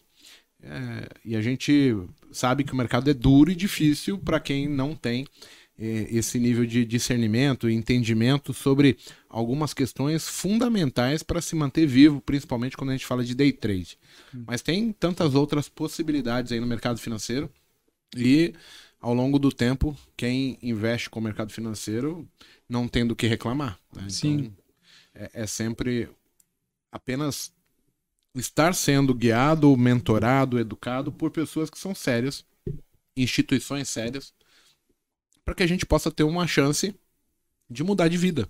Isso também é uma habilidade que o trader vai ter que desenvolver, né, Mago? De saber escolher quem ele quer como mentor, porque vão ter cada gente, cada vez mais vão surgir pessoas para querer ensinar. Então, essa também é uma habilidade que ele vai ter que desenvolver. Ele, eu, poxa, eu só vou escolher agora pessoas que eu vejo que tem algo que possa. Então, é uma habilidade que ele vai ter que desenvolver. Sim. Né? Saber filtrar, né? Saber cara? filtrar. É. Né? Assim como um cara que quer fazer é uma academia. fazer aqui, cara, porque muito, eu passei por isso muito na luta, né? Eu falo do trade, mas na luta era o quê? Existia uma crença aqui no Brasil, ah, o Muay Thai e tal, tem aquele negócio de faixa. E depois eu fui descobrir, morando na Tailândia, cara, que toda essa arte que foi trazida para cá era de caras que eram do Taekwondo e não tinha nada a ver com Muay Thai. Então, é. assim, era uma bullshitagem pura. Quando eu fui morar lá no país de origem do, do, da arte marcial, eu falei, não, vou buscar na fonte como é que é. Cara, tudo aquilo que me ensinaram no Brasil tava tudo errado. Eu, eu, o, o tailandês olhou pra minha cara e falou, meu, que faixa, que não existe isso, irmão. Que é porrada mesmo. E, meu, aqui é o seguinte, é uma ver quanto de, tua canela aguenta. É, e as técnicas eram outras. Então, assim, hoje, com essa globalização da internet, você vê vídeos, então tá muito mais fácil de você ter acesso. Mas na época que eu comecei, eu tinha um sonho de criança que era o quê? Ah, eu quero pegar minha faixa preta lá na Tailândia. Cara, quando eu cheguei com. É, cadê a meu faixa sonho preta? caiu a, a. Falou, cara, não existe esse sonho seu, não acabou. Não existe faixa preta na Tailândia. Então, aí, assim, aí que o ego tem que se desenvolver. É, eu, eu fui pra lá, cara, falei, caraca, mas onde eu pego a minha preta? Que os caras riam pra cacete. Falavam, meu, isso aqui não tem nada disso, cara. Você vai ter que mudar todo o seu conceito. Vai ter que bater naquele cara, é, naquele, é, naquele, e até então, assim, assim, eu luto mais tarde. Era, era como se fosse um Inclusive, box, quem né? chega no mercado hoje já chega na faixa preta, né? É, então. É. Foi foda. E a gente lá da Nova Futura tá com um quadro bem legal que é o Trader no Divã, uhum. que a gente solta a cada 15 dias. São, são vídeos curtinhos, até para tentar levar de uma forma simples é, alguns conceitos para ajudar a desenvolver o trader também na parte de comportamento. Legal. E é isso. Deixa eu só pontuar uma coisa aqui para vocês dois. Se vocês fossem falar assim em termos de do que representa sucesso no mercado financeiro, quantos por cento está ligado à parte teórica e quantos por cento está à parte de entendimento, execução, atitude do cara? Olha, é... Não, eu vou falar assim. Não existe um, um cálculo, mas não a gente existe, fala... É isso que eu ia falar, é difícil mas para mim, 90% está ligado ao comportamento e 10% está ligado. E quando eu falo comportamento, eu falo em, embutindo a ação, não. É, e quando eu falo técnica, é o conhecimento técnico. Porque quando eu falo comportamento, está embutido a ação. Não adianta o cara ter a técnica, uhum. mas no momento de agir, ele não agir. Né? Então, é, para mim, 90 a 10. Pra mim é a mesma coisa, 90 a 10. É, eu ia, chutar, eu ia chutar 80 a 20. O que eu, o que eu sinto para mim foi um divisor, né, em termos de conhecimento, foi que é, eu, eu ganhei muito dinheiro replicando as coisas, né? Que eu aprendi com outras pessoas. Não fui inventando a roda, né? Foi Não, só é, replicando. fazendo de novo. E aí, quando eu fui trabalhar no, no institucional, quando eu fui trabalhar num fundo e que eu fui fazer um curso de CGA, um curso de gestor, Legal. é, muita coisa do que eu fazia sem saber que eu fazia por repetição trouxe muita informação, né? E você começa, então, a, a assimilar o que você fazia. Não que o seu financeiro vai melhorar, Uhum. tá? O seu financeiro Traz luz, né, pra aquela. mas o, o- é aquilo que eu falo, né? Você saber quando você toma um soco, da onde tá vindo o soco, que é ruim. E, e por que, você- que eu levei o soco, o né? ruim- é ruim é quando eu perdia Sim. dinheiro é, e eu não sabia por que, que eu perdi o dinheiro. Tudo bem que, assim, dos meus erros eu sabia, mas do lado do mercado, eu não sabia. Eu sabia que eu perdi porque eu não estopei, óbvio. Uhum. Mas eu não Tem, sabia. um fato relevante, uma notícia, uma por que o condição. movimento, poxa, isso acontece muito. Por que, que o peso mexicano explodiu e aqui não foi? E eu comprei olhando para o peso mexicano e o tapa veio. Então, assim, muito dessa informação, né? Você vai aprender, porque você vai aprender sobre cross de moeda, você vai aprender sobre balança de pagamentos de um ou outro. Então, você consegue mensurar que muitas vezes você está diante de um dia onde o cara está fazendo um long short, um cross de moeda, Uhum. né? E você, se você não entende aquilo, cara, você tá operando um dia só. Um dia só que a correlação não funcionou, é aquele dia que de repente você quebrou. E aí, então tem muita. Assim, não me ajudou a ganhar mais dinheiro, deixar isso bem claro. Senão amanhã o cara sai fazendo curso de gestor, Uhum. mas me ajudou a, a entender muito dos movimentos, principalmente o que a gente julga, né? E, e coloca como movimento errático de mercado. Sim. O problema é que não é que o movimento é errático. O problema é que um dia você tem um cara grande que resolve falar assim, cara, hoje eu vou vender real e comprar peso mexicano. Aquele dia que a correlação não vai funcionar, Torce. que vai distorcer, é aquele um único dia que você operou os 20 dias e funcionou a correlação, aquele único dia que não funcionou é aquele Você dia que, quebra. que você foi lá e se A importância do limite, né, cara? É, Também, e né? outra coisa em cima disso que você falou, que assim, tem muita gente que ganha grana, e aí ela, ela tá tão afobada em ganhar dinheiro que ela começa a aumentar a mão de uma velocidade muito grande. E aí ela não se dá tempo de ver, tipo, onde que o lobo mal tá escondido. Só que quando o lobo mal aparecer, é grande que vai vir o negócio. Então, assim, normalmente o cara ganha, ganha, ganha, ganha, e quando vem o lobo mal, velho, leva tudo de uma vez. Porque ele não se deu tempo suficiente de entender quais eram os pontos fracos, o que de ruim poderia acontecer participando do mercado. E aí ele vem crescendo muito forte. Então seria legal o pessoal entender. O mercado ele é sazonal. O, o Alex falou aqui sobre férias no hemisfério norte-americano. A gente tem a parte do final do ano ali que quinzena de dezembro ali, segunda quinzena aqui, porra, vai vir Natal, os fundos, tá tudo falando assim, cara, batemos as metas, não mexe que o bônus vai cair. Aí depois já entra férias das crianças no Brasil, é, planejamento para saber como que vai ser o ano que vem, o mercado vai mudar. Se você não entender que essas mudanças, elas interferem diretamente na forma como você aplica o setup que dá certo hoje, Exato. você tá lascado. Então, é, é por isso que muitos vão falar que bolsa é ruim. Mas na verdade ele só tá querendo. O bolsa é ruim vira a muleta das pessoas para não conseguir falar assim: olha, eu errei, eu não estopei, eu alavanquei demais, eu não dei tempo, eu era. Eu fui arrogante, eu não conheci o mercado e, e quebrei a cara achando que eu dominava ele. Então, se você conseguir, de alguma maneira, ter uma expectativa baixa em termos financeiros num primeiro momento e o seu foco for aprender, entender o funcionamento do mercado, o que de bom, o que de ruim, quais momentos aplicar ou não aplicar a sua técnica, você tem uma maior vantagem porque você vai ter a experiência pautando a sua tomada de decisão. E aí você fica muito mais assertivo. É, talvez é, é o que ninguém fala por aí, porque tem um monte de pangaré aí falando bom, sobre Igor. mercado que não vivenciaram o mercado, que vão vir apenas falar assim, fique rico da noite por dia. E assim, eu falo com muita clareza e com muita convicção. Esse cara não quer o seu bem, ele quer o seu mal, ele quer o seu dinheiro, ele quer que você vá lá compre o curso e ele quer vender 20 mil cursos de uma vez para você. Mas o propósito dele é foda-se você. Ele tá cagando se você vai aprender, se você vai perder muito dinheiro, se aquela prestação que você vai assumir, ela vai ser relevante, impactar perante os seus filhos, ao seu aluguel, a sua compra do mês, eles estão cagando para isso.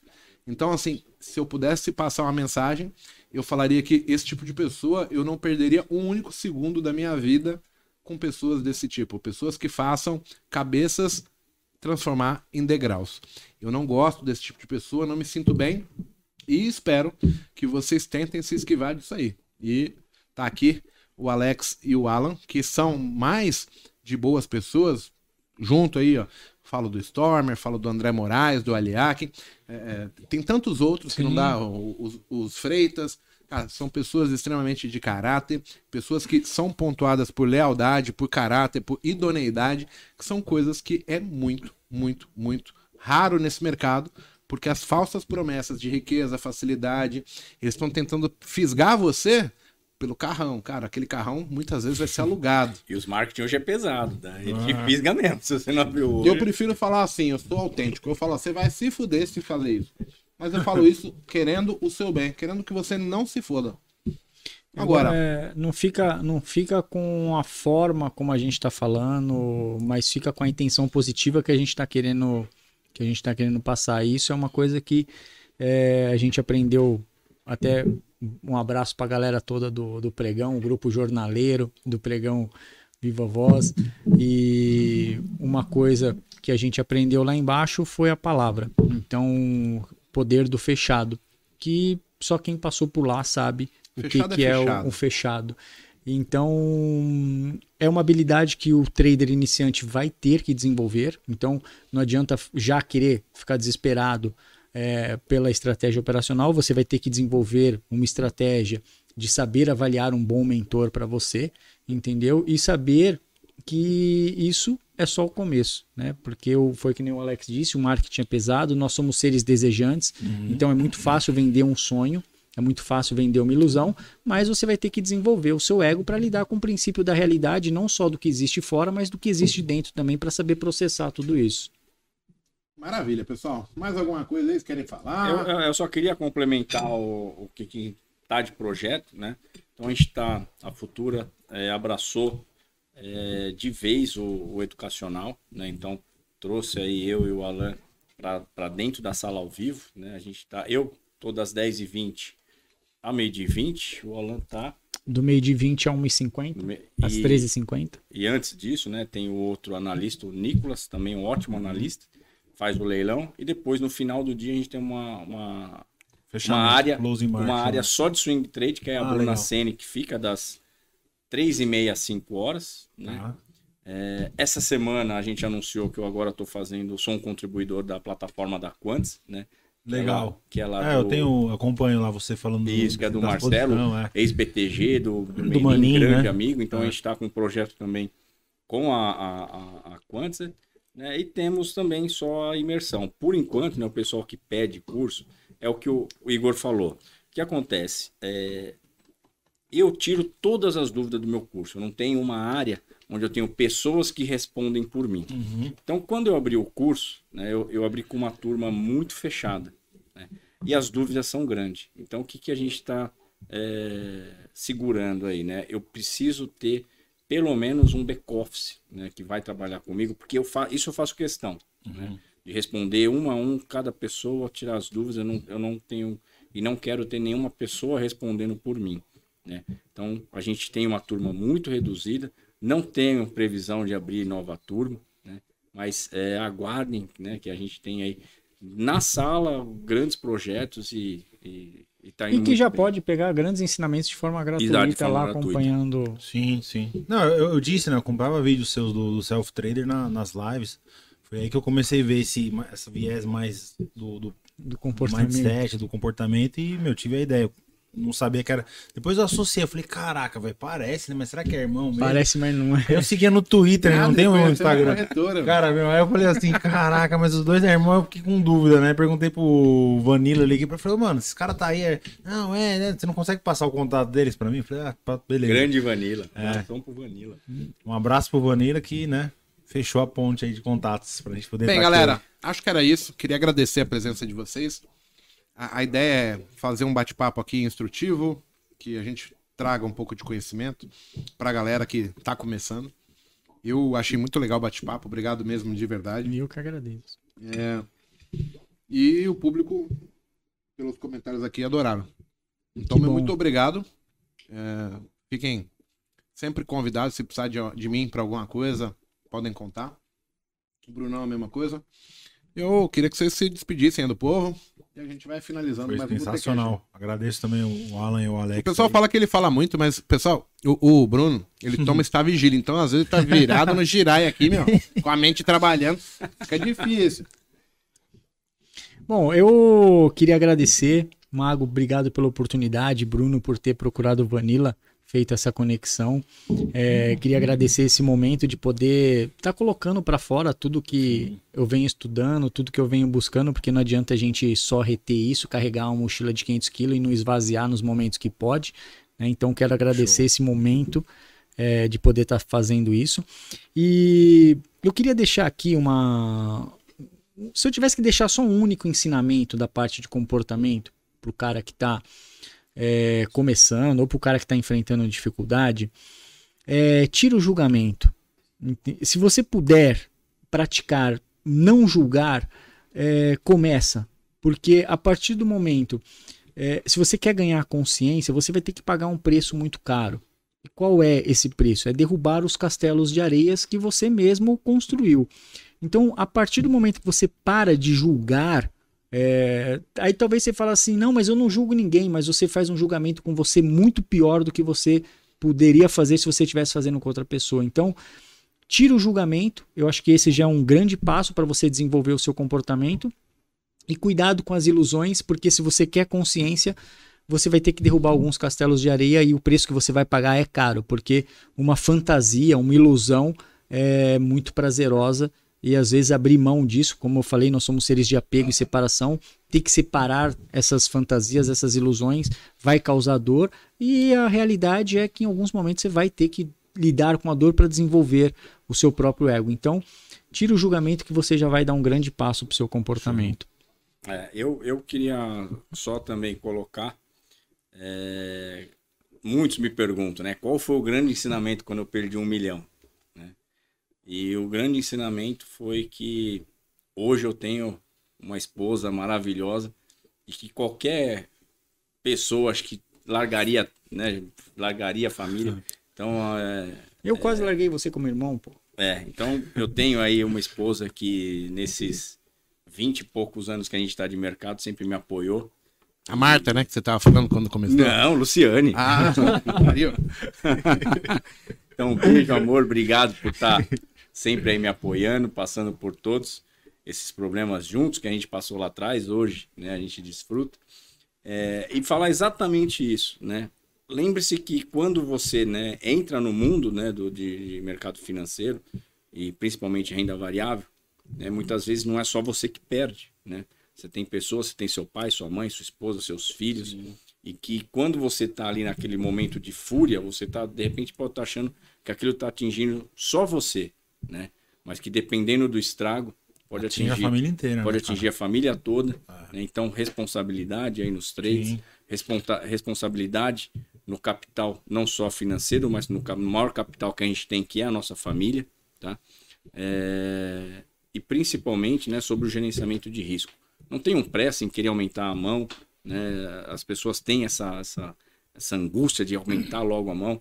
Mercado, né? Eu estou há 22 anos, vai, 20, 22, 23 é, no mercado e eu posso falar que ele dá oportunidade. Eu não conheço, é, eu não me lembro de um ano que não deu oportunidade. Deu. Então, assim, não tenham pressa em querer aumentar a mão, em querer fazer financeiros. É, o resultado vem seguindo as pessoas certas e fazendo aquilo que é o certo. Maravilha, Brunão. Não, só agradecer mesmo a presença dos dois aí, que eu admirava bastante, acompanhava. E hoje podendo estar aqui, né? Agradecer ao Igor que me proporciona esses momentos aí. Pô, a gente quer pessoas bacanas pra gente sempre trocar ideia. Sim. Eu tô aqui, aprendi bastante. Eu, eu gosto de conversar com gente inteligente. Eu aprendo com pessoas melhores que eu. Sim. Sempre que eu julgo que eu tirei algum proveito, significa que eu fiz o certo, que eu evoluí. Então, muito obrigado. Obrigado. Galera, até a semana que vem com mais uma versão do Botecash aí. Valeu. Batemos quase 600 pessoas. Foi legal, pô. Você é louco.